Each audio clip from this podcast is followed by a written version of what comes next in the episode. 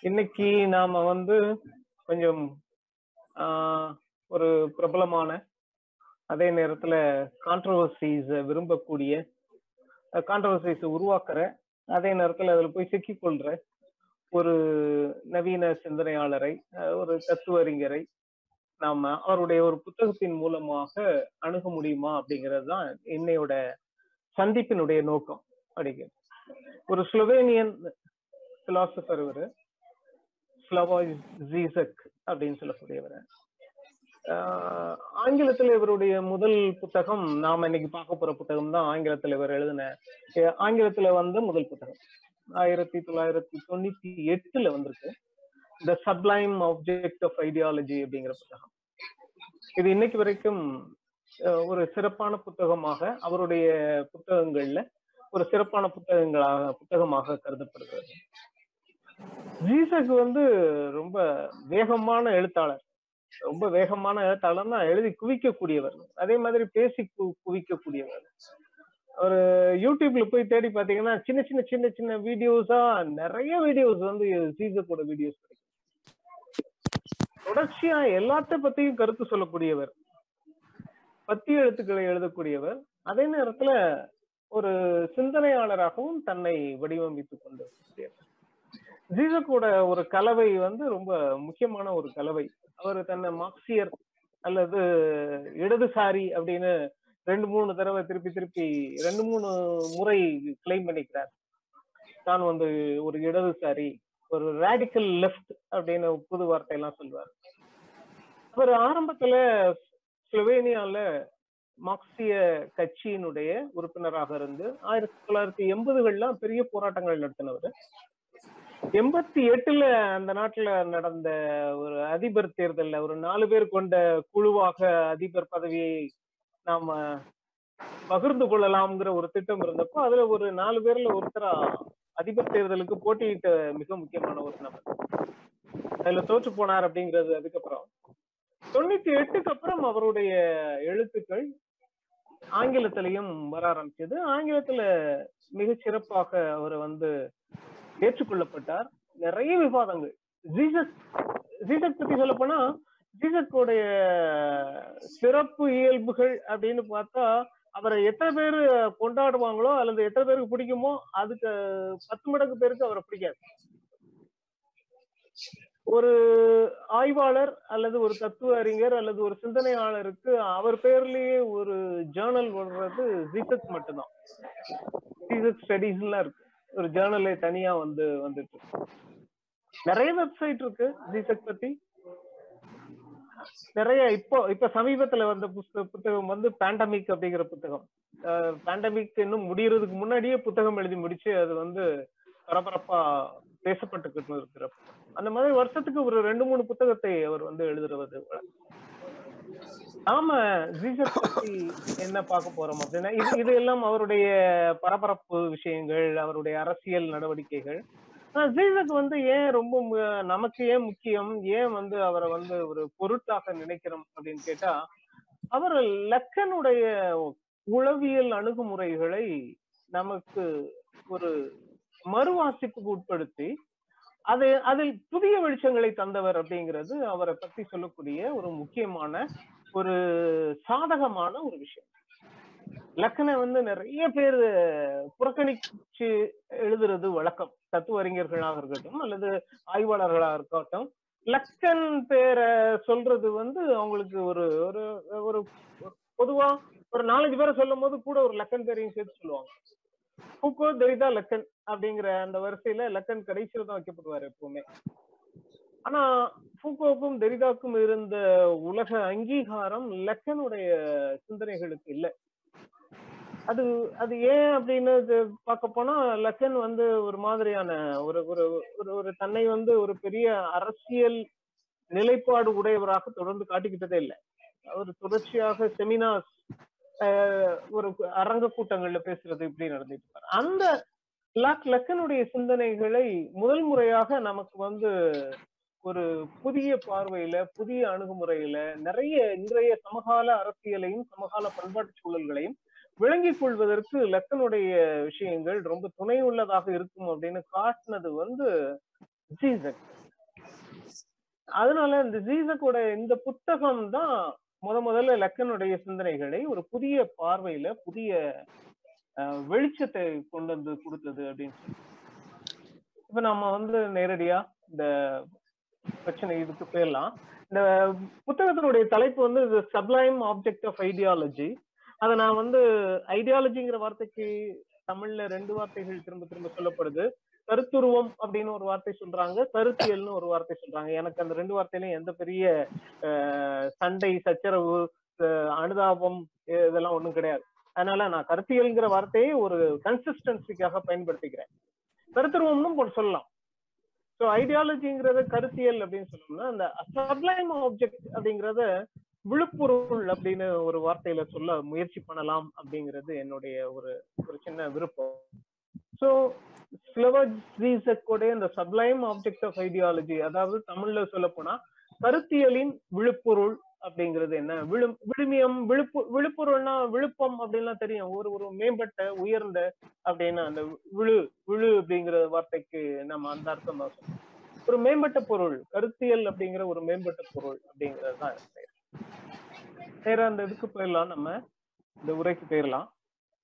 இந்த உரையில முதல்ல வந்து நான் வழக்கம் போல ஜீசக்குடைய முக்கியமான புத்தகங்களை உங்களுக்கு சொல்றேன். என்னென்ன புத்தகங்கள்லாம்னு அவர் இந்த ஃபர்ஸ்ட் ஆங்கிலத்துல முதல்ல வந்தது ஆயிரத்தி தொள்ளாயிரத்தி எண்பத்தி ஒன்பதுல அந்த சப்ளைம் ஆப்ஜெக்ட் ஆஃப் ஐடியாலஜி அப்படிங்கிற அந்த புத்தகம்.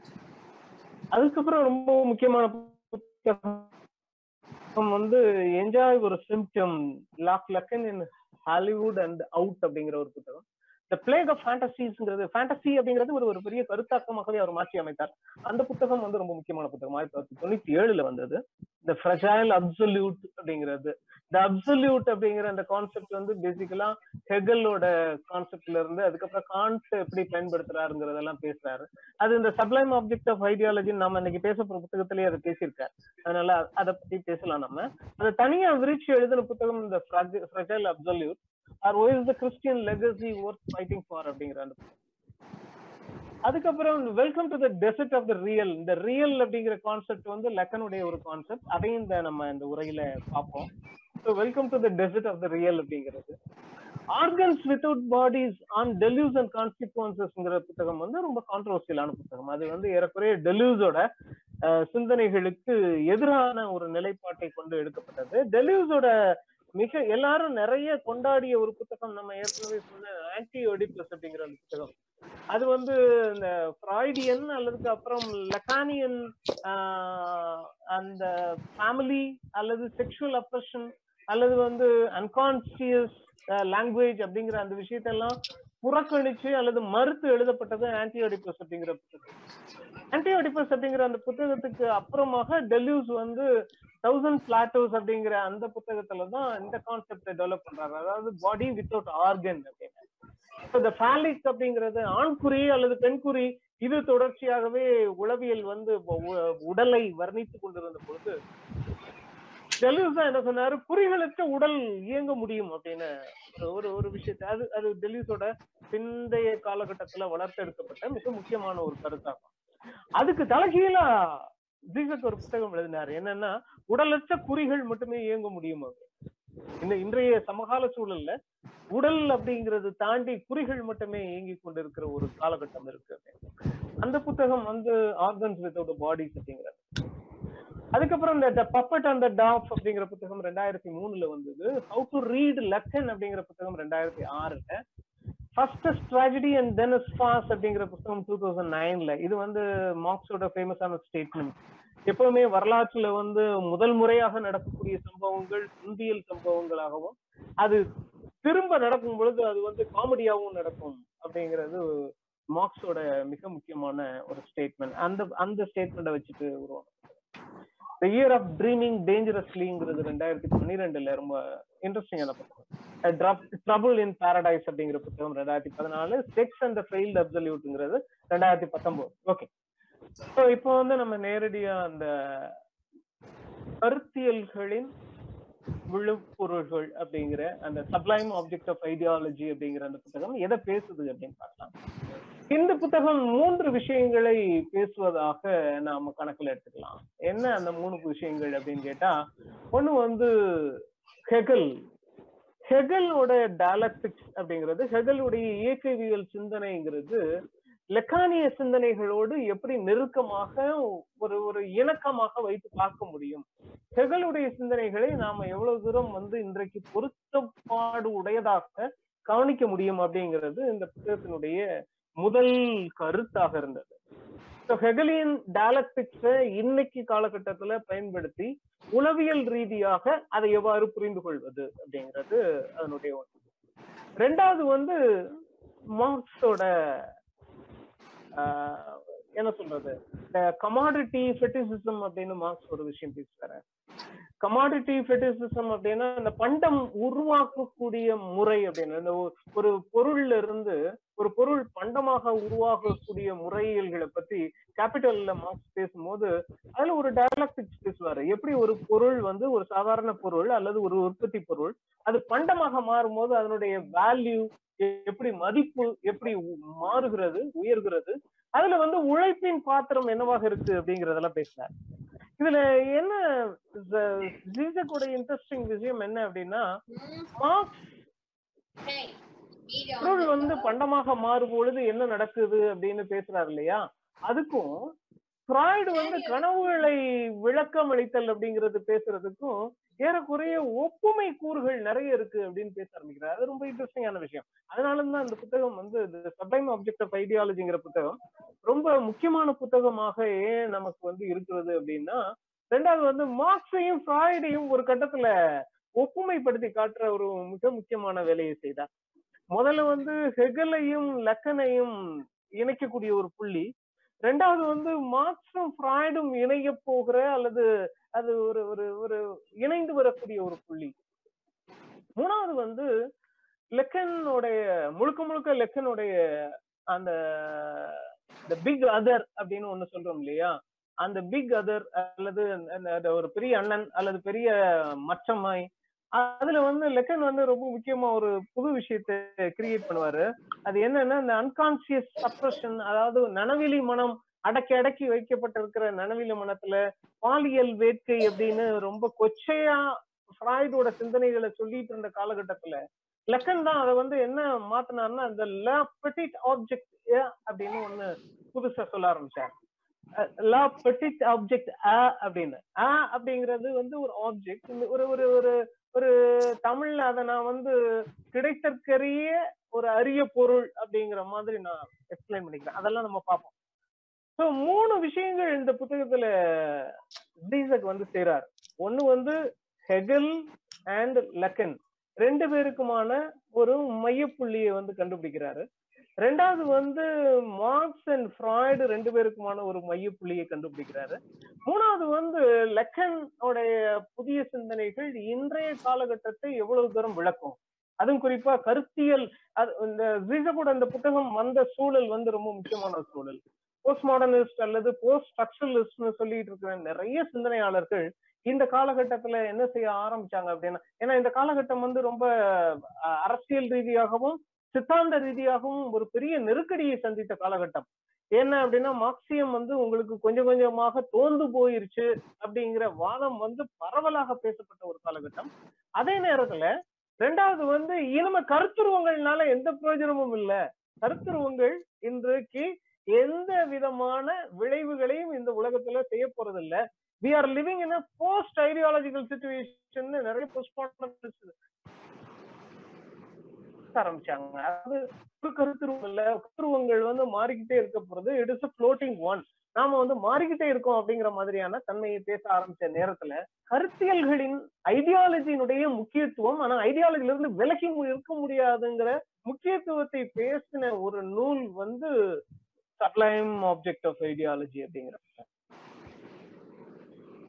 இந்த மூணு விஷயங்களை தான் இந்த புத்தகம் வந்து பேசுது அடிப்படையில. இது மூணையும் எவ்வளவு விலாவரியா பேசுதுங்கிறத நான் உங்களுக்கு லேசா தொட்டு மட்டும் காட்டுறேன்.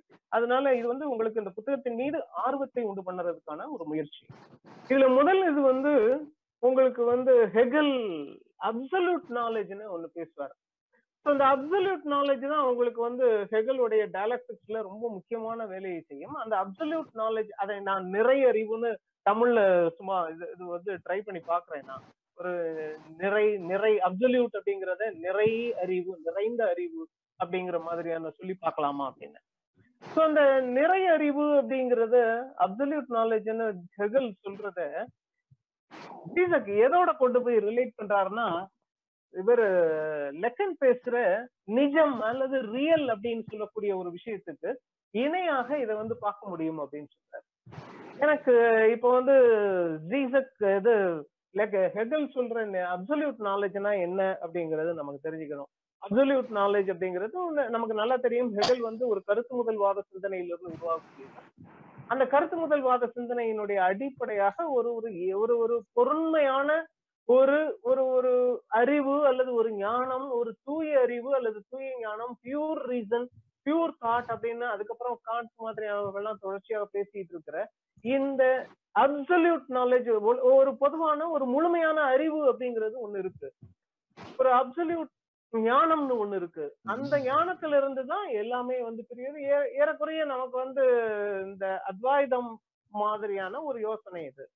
இந்த அத்வைதம் மாதிரியான இந்த நிறையறிவு அல்லது அப்சல்யூட் நாலேஜ் அப்படிங்கிற ஒண்ணு எப்படி லக்கனோட இந்த மூணு விஷயங்கள் இருக்கு பாருங்க. இந்த ரியல் இமேஜினரி சிம்பாலிக் அப்படின்னு லக்கன் பேசுறதோட இணைக்கிறார் அப்படிங்கிறது ரொம்ப இன்ட்ரெஸ்டிங்கான விஷயம். இதுக்கு நான் வந்து லக்கன் வந்து இந்த மூணு விஷயங்களை என்ன பேசுறாரு அப்படிங்கறத நான் உங்களுக்கு வந்து கொஞ்சம் சொல்லி ஆகணும்.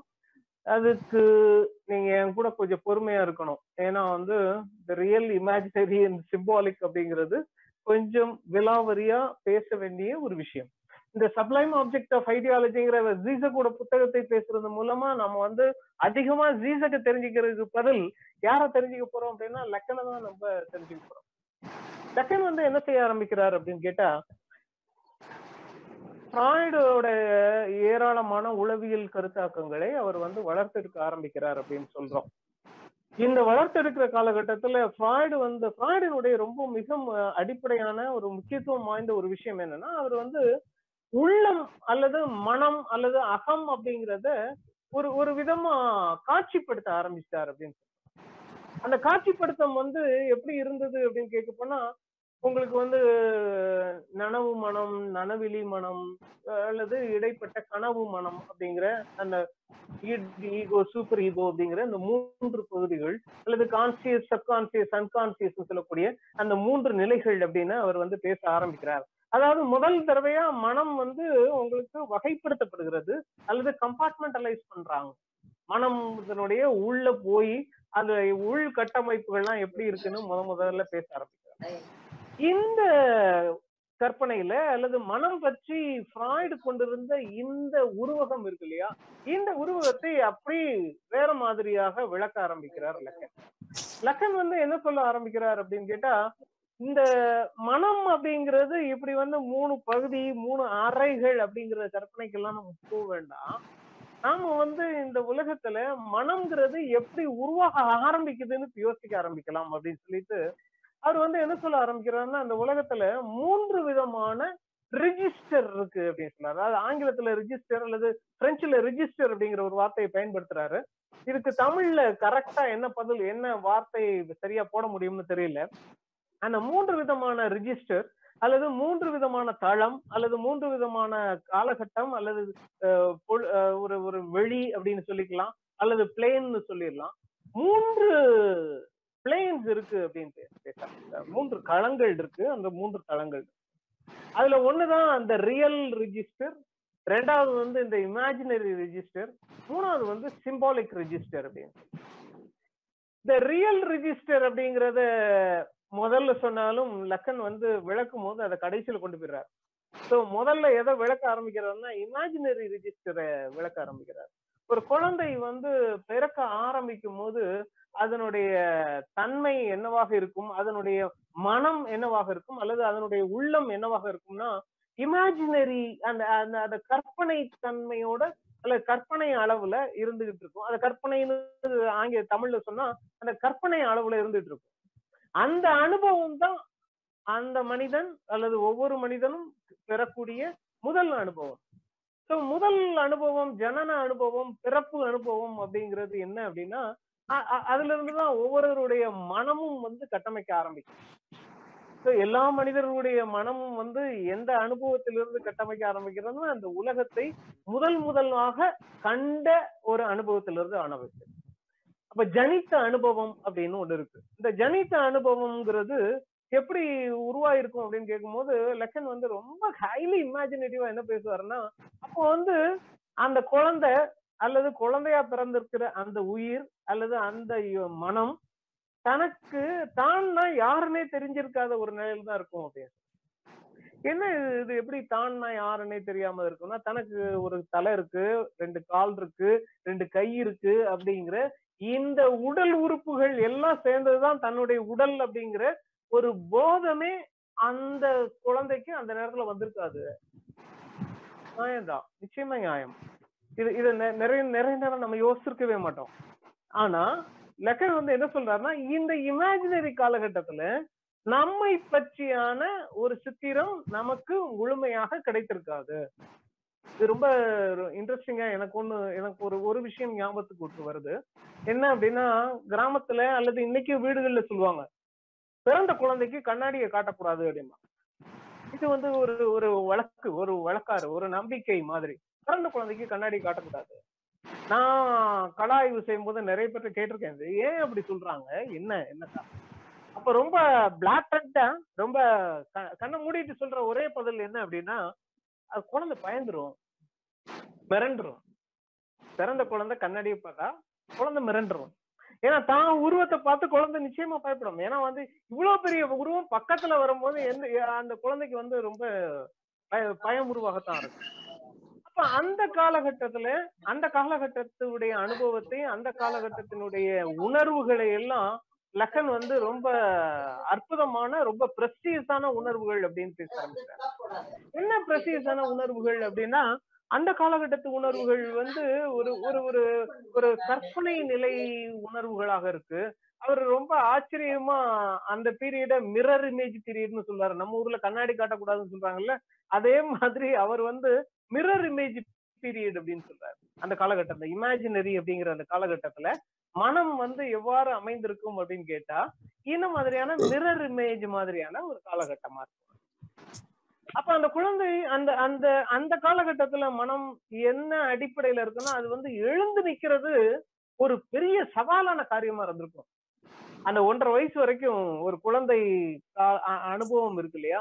அது எழுந்து நிக்கிறது வந்து ஒரு மிக முக்கியமான பெரிய சவால்.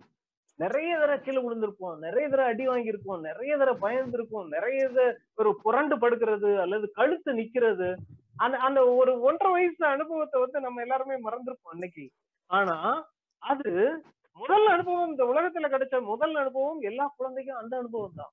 கழுத்து நிக்காது நமக்கு.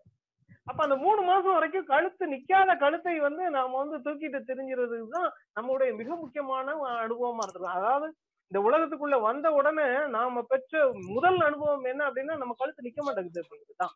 அல்லது நாம வந்து ஒரு டிஸ்ஓரியன்டா இருந்துகிட்டே இருக்கோம் அப்படிங்கிறது தான் ஒரு ஓரியன்டேஷன் இல்ல நம்ம உடம்புல. காலு கை அது இதுங்கிறது இருக்குங்கிற யோசனையே இல்ல. நான் கழுத்துங்கிறது நிக்க மாட்டேங்குது. எது என்ன ஏதுங்கிறது தெரியாது. எழுந்து நிக்கிறது அல்லது புரண்டு உள்றது அல்லது தலையை தூக்குறது இது எல்லாத்துக்குமே ரொம்ப பெரிய காலம் தேவைப்படும். இந்த அனுபவம் வந்து ரொம்ப முக்கியமான அனுபவம் அப்படின்னு லெக்கன் வந்து திரும்ப திரும்ப சொல்லிட்டே இருந்தார். இந்த அனுபவத்தை தான் அவர் வந்து என்ன சொல்றாருன்னா இந்த இமேஜினரி பீரியட் இமேஜினரி ரிஜிஸ்டர் அப்படின்னு சொல்றாரு. ஸோ இந்த அனுபவத்தை ஒரு குழந்தை எப்போ வந்து இந்த அனுபவத்திலிருந்து மாற ஆரம்பிக்குதுன்னா அதுக்கு எப்ப பேச கத்து கொடுக்குறோமோ அல்லது அது எப்ப பேச கத்துக்குதோ அப்போ வந்து இந்த அனுபவத்துல இருந்து கொஞ்சம் கொஞ்சமா மாற ஆரம்பிக்குது. அது கையை பிடிச்சு கூட்டு அது அதுக்கு மொழியை கத்து கொடுக்கறது மூலமா அதை வந்து வேறொரு உலகத்துக்கு வேறொரு ரிஜிஸ்டருக்கு கொண்டு வர ஆரம்பிக்கிறோம். அந்த ரிஜிஸ்டர் லெசன் வந்து என்ன சொல்றாருன்னா சிம்பாலிக் ரிஜிஸ்டர் குறியீட்டு உலகத்துக்குள்ள அதை வந்து நம்ம கொண்டு வர ஆரம்பிக்கிறோம். இந்த குறியீட்டு உலகம் அப்படிங்கிறது மொழியாலும் பண்பாட்டாலும் விழுமியங்களாலும் செய்யப்பட்டிருக்கு அப்படிங்கிறது ரொம்ப முக்கியம். இப்போ வந்து அதுக்கு வந்து தான் யாருன்னு தெரியுது தன் உடல் என்னன்னு தெரியுது தன்னுடைய மனிதன் அப்படின்னா என்னன்னு விளங்குது மனிதன் அப்படிங்கிற அந்த உடல் ஒப்புமைகள் தான் தனக்கு இருக்குன்னு விளங்குது அப்ப யார எப்படி கூப்பிடணும்னு தெரியுது அது அப்ப இது இந்த இந்த குழந்தை வந்து இப்போ வந்து வேறொரு புதிய உலகத்துக்குள்ள வந்து சேர்ந்துருச்சு. அந்த ஒன்றரை வயசுல அடைஞ்ச அனுபவம் இருக்கு இல்லையா? அந்த உலகம் வந்து இப்ப இல்லவே இல்லை. அந்த ஞாபகங்கள் எல்லாம் இப்போ வந்து நமக்கு இல்லவே இல்லை. அந்த ஒன்றரை வயசுல நாம எப்படி குப்புறப்படுத்தோம் எப்படி புரண்டு படுத்தோம் எப்படி முட்டங்கால் போட்டோம் எப்படி எந்திரிச்சு நின்னோம் எத்தனை தடவை உளுந்தோம் அப்ப நமக்கு அடைந்த அந்த டிராமா என்ன மன வேதனை என்ன அப்புறம் அப்ப அடைந்த துயரம் என்ன துக்கம் என்ன அப்படிங்கறதெல்லாம் இன்னைக்கு வரைக்கும் யாருக்குமே தெரியாது. ஞாபகத்துல இல்ல. ஏன்னா நாம வந்து மொழியின் மூலமாக வேறொரு உலகத்துக்குள்ள வந்து சேர்ந்துட்டோம். அப்ப இப்ப நாம வந்து இருந்துட்டு இருக்கிற அந்த குழந்தை ஒன்றரை வயசுல அப்படி கொஞ்சம் கொஞ்சமா கத்துக்கிட்டு மூணு நாலு வயசுல அது வந்து மழலையா பேசுறதையே திருப்பி திருப்பி பெரியவங்க பேசுறது திரும்பி பேச ஆரம்பிச்சு அதுக்கப்புறம் படிக்க ஆரம்பிச்சு படிச்சதை பேச ஆரம்பிச்சு புதுசா பேச ஆரம்பிச்சு தானே பேச ஆரம்பி வேறு மாதிரியாக பார்க்க ஆரம்பிக்கிறோம் அப்படிங்கிறது தான் லெக்கனுடைய அந்த மூணாவது ரெஜிஸ்டர் அந்த சிம்பாலிக் ரிஜிஸ்டர் அல்லது அந்த குறியீட்டு உலகம் அப்படிங்கிறது சொல்றதனுடைய அடிப்படையான சிந்தனை. அந்த உலகத்தை வந்து நாம வந்து மொழியை கற்று கற்றுக்கொள்வதற்கு முன்னாடி ஒரு மாதிரி அனுபவிச்சோம் ஒரு மாதிரி புரிஞ்சுக்கிட்டோம். மொழி வந்ததுக்கு அப்புறமாக மொழியை கற்றுக்கொண்டதுக்கு அப்புறமாக இன்னொரு விதமாக நாம புரிஞ்சிருக்கிறோம் அப்படிங்கிறது ரொம்ப தெளிவா தெரியுது. மொழி வந்து நமக்கு என்ன செய்யுது அப்படின்னா வேறொரு குறியீட்டு தன்மை கொண்ட ஒரு உலகத்தை நமக்கு அறிமுகப்படுத்தி இருக்கிறது அப்படின்னு சொல்றோம். இப்போ ரொம்ப அடிப்படையில இப்போ வந்து ஒரு கேள்வி எழும். நாம வந்து அப்ப ரெண்டு உலகத்தை பார்க்க முடியுது. ஒண்ணு வந்து மொழி கற்றுக்கொள்வதற்கு மொழி தெரிவதற்கு முன்னாடி இருந்த குழந்தை குழந்தையாக இருந்த ஒரு ரெண்டு வயசு மூணு வயசு வரைக்கும் இருந்த அந்த காலகட்டத்துல நாம ஒரு உலகத்தை சந்திச்சோம். அந்த உலகத்துல நான் அப்படிங்கிறதே ரொம்ப குழப்பமான ஒன்றா இருந்தது. அந்த உலகத்துல வாழ்றது அல்லது எழு அந்த உலகத்துல எந்திரிச்சு நிக்கிறதுங்கிறதே ஒரு பெரிய சவாலான காரியமாக இருந்தது. அதுக்கு அப்புறமாக என்ன நடக்க ஆரம்பிக்குது அப்படின்னா மொழியால் செய்யப்பட்ட பண்பாட்டால் ஒழுங்கமைக்கப்பட்ட குறியீடுகளால் நிர்வகிக்கப்பட்ட ஒரு புதிய உலகத்துக்குள்ள நமக்கு வந்து வந்திருக்கோம். இது கொஞ்சம் வாழ்றதுக்கு ரொம்ப சௌகரியமா இருக்கு. இப்ப நான் வந்து என்னுடைய உடலை வந்து நான் விளங்கி கொள்ள முடியுது. என்னுடைய உடலை வந்து நான் வந்து நேரம் நிமிர்த்தி என்னுடைய உடல்ல சாகசங்களை எல்லாம் பண்ண முடியுது. அப்போ உடலை எவ்வளவு தூரம் நான் வந்து கட்டுக்குள் வைத்திருக்கிறதாக நினைக்கிறேனோ அதே மாதிரி இந்த உலகத்தையும் நான் வந்து மொழியின் மூலமாக அது கொடுத்த அனுபவத்தின் மூலமாக கட்டுக்குள்ள வைத்திருக்கிறேன். ஓகே. இந்த ரெண்டு விதமான உலகம் பற்றியான ஞாபகங்கள் இருக்கு. இதுல இன்னொன்னு என்ன அடிப்படையான ஒரு கேள்வி கேட்கணும்? அப்ப அந்த உலகம்னா என்ன? உலகத்தை பத்தியான என்னுடைய அனுபவங்கள் ரெண்டுமா இருக்கு ரெண்டா இருக்கு. ஒண்ணு வந்து மொழி மூலமாக நான் பெற்றுக்கொண்ட இந்த உலகத்தை பற்றியான அனுபவம் அல்லது ஞானம். அல்லது இந்த உலகத்துல நான் முத முதல்ல ஒரு குழந்தையா எந்திரிச்சு நிக்க முடியாத உடல் பலகீனமான அல்லது உடல்ங்கிறதே என்னன்னு விளங்காத ஒரு உயிரா இங்க வந்தப்ப எனக்கு கிடைத்த அனுபவம்.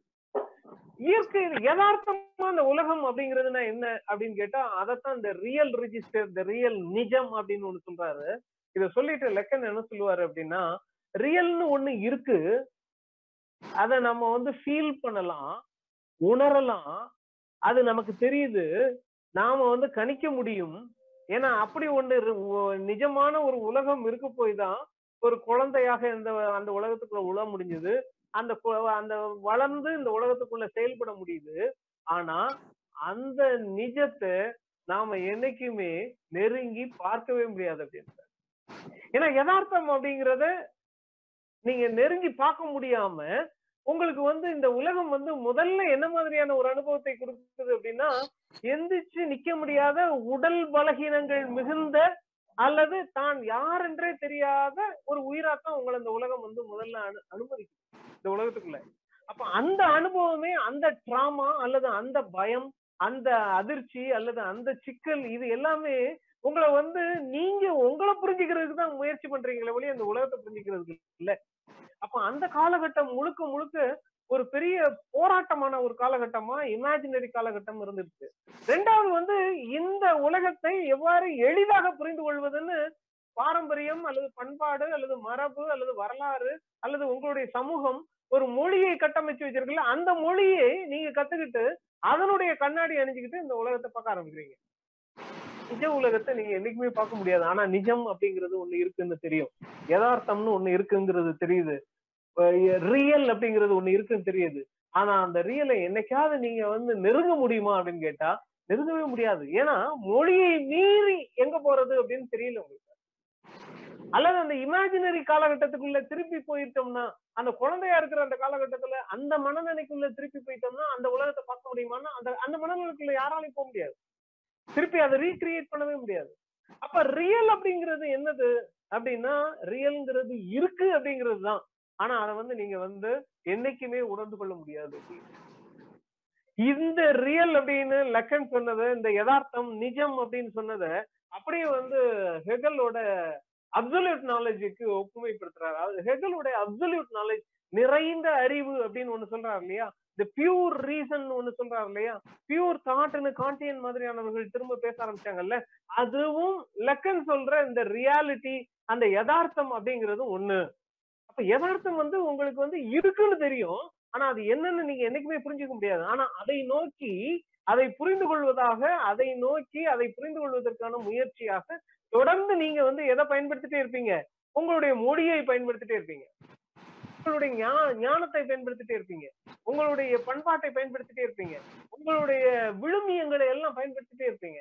ஆனா இதுல வேடிக்கை என்னன்னா இது அவ்வளவும் உங்ககிட்ட வந்து அந்த யதார்த்தத்துல இருந்து விலகி விலகி கொண்டு போக இருக்குமே ஒழிய என்னைக்குமே யதார்த்தத்தை நெருக்கி கொண்டு வரவே வராது.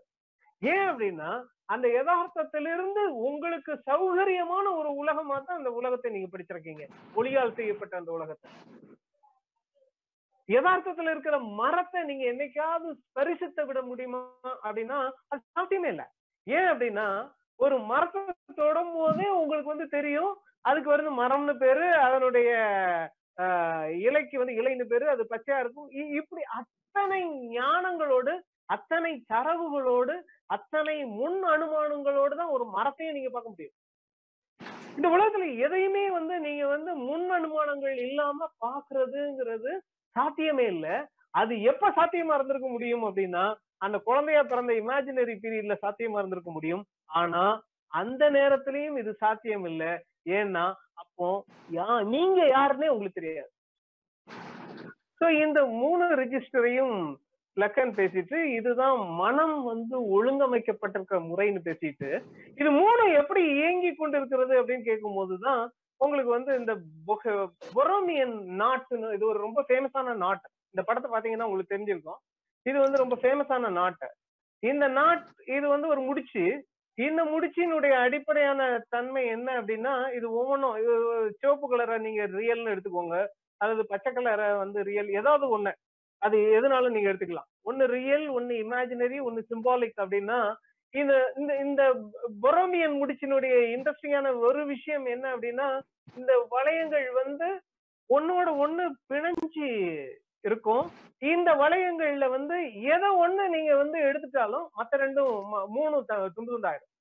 இந்த வளையங்களுடைய மிக முக்கியமான ரொம்ப இன்ட்ரெஸ்டிங்கான ஒரு முடிச்சு என்ன அப்படின்னா இந்த வளையங்கள்ல எதை ஒண்ணு நீங்க உடைச்சாலும் மூணுமே துண்டு துண்டு ஆயிரும் so real imagination and symbolic அதாவது நிஜம் கற்பனை அறிவு அப்படின்னு சொல்லக்கூடிய இந்த மூன்று விஷயங்களும் நம்ம வாழ்க்கையில நம்முடைய மனதுல இப்படிதான் ஒன்னோட ஒண்ணு பிணைஞ்சிருக்கு. நீங்க நிஜத்தை தனியா எடுத்தீங்கன்னா கற்பனையும் அறிவும் தனித்தனியா போயிரும். அறிவை தனியா எடுத்தீங்கன்னா இந்த நிஜமும் கற்பனையும் தனியா போயிரும். கற்பனையை தனியா எடுத்தீங்கன்னா நிஜமும் அறிவும் தனியா தனியா போயிரும். இப்போ மூணும் இணைந்ததாகத்தான் அந்த மனம் வந்து தொடர்ந்து செயல்பட்டுக்கிட்டே இருக்கு அப்படின்னு உங்களுக்கு வந்து லக்கன் வந்து ஒரு ஒரு ஒரு காட்சிப்படுத்துற ஒரு வேலையாக்கிட்டார் இது அந்த நடுவுல ஒண்ணு இருக்கு இல்லையா? அந்த நடு பகுதி இந்த மூன்று வளையங்களும் சந்திக்கக்கூடிய இந்த நடுப்பகுதி அதத்தான் இவர் வந்து என்ன சொன்னாரு அப்படின்னா இந்த அல்டிமேட் டிசைர் அப்படிங்கிறது. ஒரு வேட்கை அப்படிங்கிறது உளவியல்ல திரும்ப திரும்ப உங்களை வந்து உந்தி தள்ளக்கூடிய ஒரு விஷயமாவே இருந்துகிட்டே இருக்கும். இந்த அடிப்படையான வேட்கை வந்து இது மூன்றும் வெட்டக்கூடிய அந்த நடுப்பகுதியில இருக்கு. அதுதான் உங்களை வந்து இந்த உலகத்துல எல்லா விஷயங்களையும் முந்தி தள்ளி கொண்டே இருக்கிறது. இந்த வேட்கை வந்து ஃப்ராய்டியன் இன்டர்பிரிட்டேஷன்ல உங்களுக்கு வந்து செக்ஷுவல் டிசைரா இருக்கும். ஆனா லக்கன் வந்து அதுல இருந்து ரொம்ப தூரம் விலகி வந்துடுறாரு. செக்ஷுவல் டிசைர் இல்ல அது. ஆனா ஏதோ ஒண்ணு ஒரு ஒரு ஒரு ஒரு அதுக்கு பேர் சொல்ற அதுக்கு வந்து ஏ- ஏன்னு ஒரு பேர் சொல்றாரு. ஆப்ஜெக்ட் ஆப்ஜெக்ட் பெட்டிட் அப்படின்னு பேரு. ஆப்ஜெக்ட் பெட்டிட் அப்படிங்கிறது. அது ஒரு பொருள். ஒரு பொருள் உங்களை வந்து அது அது அது ஒரு தமிழ்ல ஆவ வந்து அதுன்னு டிரான்ஸ்லேட் பண்ணிக்கிறேன். ஒரு கிடைத்திருக்க அறியாத ஒரு பொருள். அந்த பொருளை நோக்கி நீங்க வந்து தொடர்ச்சியா வாழ்க்கையில உங்களை வந்து முன்னாடி கொண்டு போயிட்டே இருக்கீங்க. அல்லது உங்களை வந்து உந்தி தள்ளிக்கிட்டே இருக்கு. நீங்க செய்யற ஒவ்வொரு காரியமும் ஏதோ ஒரு வேட்கையை நோக்கி ஒரு பொருளை அடைந்துடுவதற்காக விடுவதற்காக போயிட்டே இருக்கு ஆனா அந்த பொருளை நீங்க என்னைக்குமே அடைய முடியாது. ஏன்னா அந்த பொருள் நிஜத்தோடும் இணைந்ததாக இருந்துகிட்டு இருக்கு அப்படிங்கிறது லெக்கனுடைய மிக முக்கியமான யோசனை. அப்போ இந்த விஷயங்களை வைத்துக்கொண்டு ஜீசக் என்ன சொல்றாரு அப்படின்னா ஏறக்குறைய ஹெகலியன் டயலாக்டிக்ஸ்ல பேசுனதும் லக்கன் வந்து மனதை அல்லது உள்ளத்தை விவரிச்ச இந்த பிரமியன் த்ரீ ரிஜிஸ்டர்ஸ்க்கும் நிறைய காமனாலிட்டிஸ் இருக்கு அப்படின்னு பேசினார். இது வந்து ஜீசக் பேசின முதல் விஷயம். ஜீசக் பேசின ரெண்டாவது விஷயம் வந்து இன்னும் இன்ட்ரெஸ்டிங் ஆனது. இப்போ வந்து அவர் வந்து என்ன எடுத்துக்கிறாரு அப்படின்னா உங்களுக்கு வந்து மார்க்ஸையும் ஃப்ராய்டையும் ரெண்டு பேரும் சந்திக்கிற புள்ளி என்னவாக இருக்க முடியும் அப்படின்னு பேசுறாங்க இதுல வந்து ஃப்ராய்டோட மிக முக்கியமான ஒரு ஆய்வு என்ன அப்படின்னு உங்களுக்கு தெரியும்?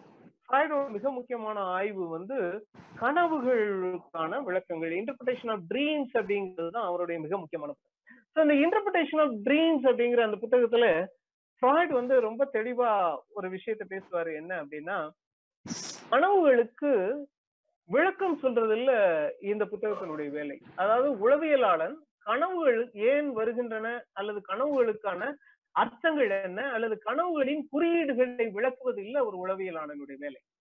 கனவுகள் ஏன் இந்த வடிவத்துல வருகின்றன என்கிறத விளக்குறது தான் ஒரு அறிவு உளவியலாளனுடைய வேலையா? அதாவது கனவுகளுடைய வடிவம் ஏன் இப்படி இருக்கு? ஏன் இந்த வடிவத்தில் கனவுகள் நம்மை வந்து சேருகின்றன அப்படிங்கிறது இதுக்காக ஃப்ராய்டு வந்து ரொம்ப தெளிவா கனவுகளை வந்து ரெண்டு மூன்று விதங்களாக பிரிச்சுக்குவார்.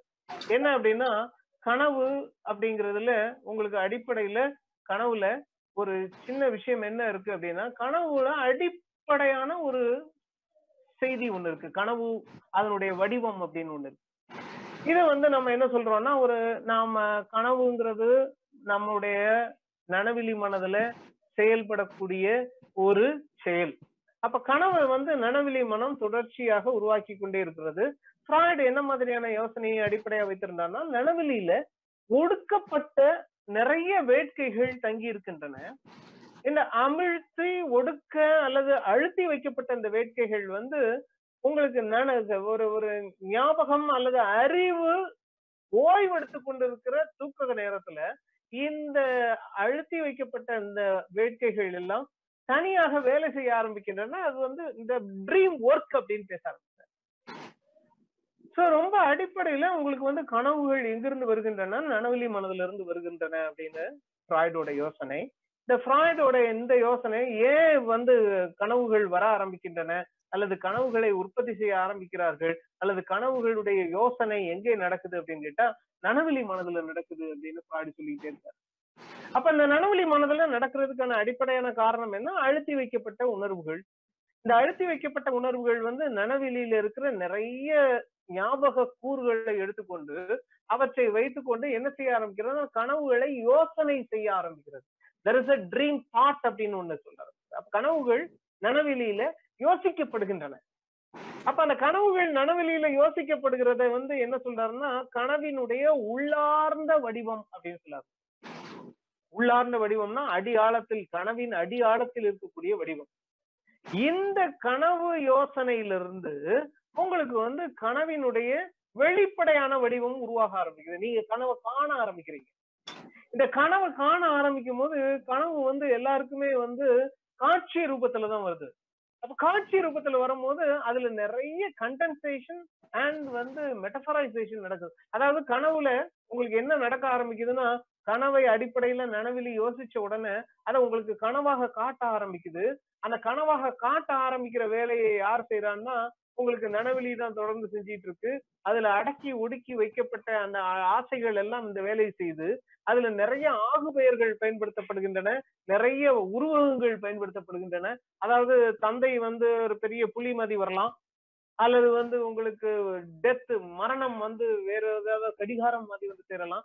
அதுல உருவங்களும் வரலாம் ஆகு பெயர்களும் வரலாம். மெட்டாஃபாஸும் இருக்கலாம் மெட்டானமியும் இருக்கலாம் அப்படின்னு பேசுறாரு. அப்ப கனவு வந்து உங்களுக்கு காட்சி ரூபமாக உங்களுக்கு தெரிய ஆரம்பிக்குது. இது வந்து ஒர்க் ஆஃப் த ட்ரீம் அப்படின்னு பேசுறாரு.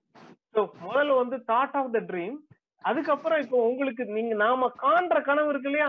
அது வந்து ட்ரீம் ஒர்க் இந்த கனவை யோசிச்ச மனசுக்கும் கனவை காணுகிற மனசுக்கும் இடையில என்னதான் இருக்கு அப்படின்னு யோசிக்கிறாருன்னா அன்கான்சியஸ் செயல்படுது. அன்கான்சியஸோட ஒடுக்கி வைக்கப்பட்ட உணர்வுகள் எல்லாம் செயல்படுகிறது அப்படிங்கிறது ஃப்ராய்டோட இன்டர்பிரேஷன் ஆஃப் ட்ரீம்ஸ் இப்ப ஃப்ராய்டு வந்து என்ன செய்ய ஆரம்பிக்கிறோம்னா அந்த கனவு யோசனையையும் நான் விளக்க போறது இல்ல கனவு வேலையையும் நான் விளக்க போறது இல்ல அதாவது அடியாளத்துல நனவெளி நிலையில உங்களுக்கு கனவு எவ்வாறு உருவாக்கப்பட்டது அப்படிங்கறதையும் நான் சொல்ல போறது இல்ல அதுவும் என்னோட வேலை இல்ல கனவு எவ்வாறு இப்படி காட்சிப்படுத்துகிறது? இதுக்கு என்ன அர்த்தம்? அப்படிங்கறதும் என்னுடைய வேலை இல்லை. கனவு ஏன் இந்த வடிவத்தில் இந்த இந்த உருவத்தில் வெளிப்படுகிறது அப்படிங்கறது விளக்குறது தான் என்னுடைய வேலை அப்படின்னு ஃப்ராய்டு வந்து பேசுறாரு. இது ரொம்ப இன்ட்ரெஸ்டிங்கான வேலை. அப்ப அதாவது ஒரு கனவு யோசனை எப்படி வந்து கனவு செயல்பாடாக உருமாறுகிறது அப்படிங்கறதுல கனவினுடைய உள்ளடக்கம் இல்ல கனவினுடைய வடிவம் தான் ரொம்ப விளக்கப்பட வேண்டிய மிக முக்கியமான விஷயம். ஒருத்தருக்கு கனவு வந்து பாம்பு வரலாம் அல்லது வந்து படிக்கட்டுல இருந்து தவறி உழுற மாதிரியே வரலாம் அல்லது கதவுல இருந்து நீங்க கதவை திறக்க திறக்க கதவுகளா வந்துட்டு இருக்க மாதிரி வரலாம் அல்லது கால் இது மாதிரி கீழே விழுற மாதிரி விழலாம் இந்த சம்பவங்களை விளக்குறது இல்ல ஒரு கனவு கனவு பற்றியான உளவியல் விளக்கம் அளிக்கிறவனுடைய வேலை வந்து இந்த சம்பவங்கள். ஏன் பாம்பு வந்துச்சு? ஏன் படிக்கட்டு வருது? ஏன் கதவு வருது? ஏன் வந்து உங்களை வந்து பாம்பு கொத்தாம போகுது? ஏன் பாம்பு கொத்துச்சு? இது இது எல்லாமே வந்து ஒரு உளவியலானுடைய வேலை இல்லை. உளவியலானுடைய அடிப்படையான வேலை என்ன அப்படின்னா கனவு இந்த வடிவத்தில் இந்த மாதிரியான ரூபத்தில் ஏன் வருகிறது அப்படிங்கிறது. அப்போ ஃப்ராய்டு வந்து என்ன சொல்றாருன்னு ஜீசக்கோட இன்டர்பிரேஷன் என்ன அப்படின்னா கனவுங்கிற ஒரு பொருள் இருக்கு. அந்த பொருள் வந்து உங்களுக்கு கனவாக மாறி வெளிப்படையாக நீங்க கனவு காண்றீங்க. அப்ப ஃப்ராய்டு வந்து என்ன யோசிக்கிறாருன்னா கனவுங்கிற யோசனையில இருந்து கனவுங்கிற ஒரு செயல் எவ்வாறு உருமாறுகிறதுங்கிறத கண்டுபிடிக்கிறது தான் ஃப்ராய்டோட மிக முக்கியமான வேலையாக இருந்தது. இதுல அவர் வந்து என்ன செய்ய ஆரம்பிக்கிறார் அப்படின்னா இந்த வேலையை இந்த அழுத்தத்தை அல்ல இந்த கனவு யோசனையை நிர்வகிக்கக்கூடிய வேலையை எது செய்யுதுன்னா அன்கான்சியஸ் செய்து அப்படின்னு கண்டுபிடிச்சார். இது அப்படியே வச்சுட்டு உங்களுக்கு வந்து மார்க்ஸ் வந்து ஒரு கேபிட்டல்ல என்ன பேச ஆரம்பிக்கிறாருன்னா ஒரு பண்டம் அப்படி இந்த எக்ஸ்சேஞ்ச் பண பரிமாற்றம் அப்படிங்கறதுல பொருள் பரிமாற்றம் பொருள் வந்து வியாபாரம் அப்படிங்கிறது வியாபார பொருள் எவ்வாறு உற்பத்தி ஆகுறது அப்படின்னு பேச ஆரம்பிக்கும் போது மார்க்ஸ் வந்து ரொம்ப தெளிவா ஒரு விஷயத்த சொல்றாரு. ஒரு பொருள் ஒரு பண்டமாக அது ஒரு கமாடிட்டியாக மாறுறதுங்கிறது தான் ரொம்ப மிக முக்கியமான ஒரு மாற்றம். அப்போ ஒரு சாதாரண ஒரு பொருள் எப்படி வந்து பண்டமாக மாற்றப்படுகிறது அப்படின்னு கேட்டா அதுல அதுக்கான நிறைய காரண காரியங்கள் இருக்கு. அதுல நிறைய காரண காரியங்கள்ல ரொம்ப முக்கியமான காரண காரியம் என்ன அப்படின்னு கேட்டா அந்த பொருளை உற்பத்தி செய்யக்கூடிய தேவைப்படுகிற உழைப்புன்னு ஒண்ணு இருக்கு இல்லையா? அந்த உழைப்பினுடைய மதிப்பையும் நீங்க அந்த பொருளுக்குள்ள சேர்க்க ஆரம்பிக்கும் போது அது வந்து பண்டமாக மாற ஆரம்பிக்குது. அப்போ இந்த உழைப்பு அப்படிங்கிற ஒரு ஒரு ஒரு ஒரு அடிப்படையான அரூபமான ஒரு காரணி இருக்கு இல்லையா? அந்த காரணிய ஒவ்வொரு பொருளுக்குள்ளேயும் சேர்க்கும் போது அது வந்து பண்டமா மாறுது. ஒரு பொருளுக்கான மதிப்பு அப்படிங்கிறது எப்ப வந்து அது பண்டமாக விற்பனைக்கோ இல்ல சந்தைக்கோ வரும்போது என்ன அடிப்படையில மாற ஆரம்பிக்குது அந்த உழைப்புங்கிற ஒரு அருபமான காரணியை கொண்டு போய் சேர்க்கும் போது அப்ப இந்த உழைப்புங்கிற அருபமான காரணி எப்படி வந்து மதிப்பிடப்படுகிறதுன்னு கேட்கும் போது உங்களுக்கு இந்த மதிப்பிடுகிற வேலையை யாரு செய்ய முடியறது இல்லை அப்படின்னா அந்த பொருளை உற்பத்தி செய்கிறவன் செய்யறது இல்லை என்னைக்குமே. அந்த பொருளுக்கு முதலீடு செய்தவன் வந்து தொடர்ந்து செய்து கொண்டே இருக்கிறான்.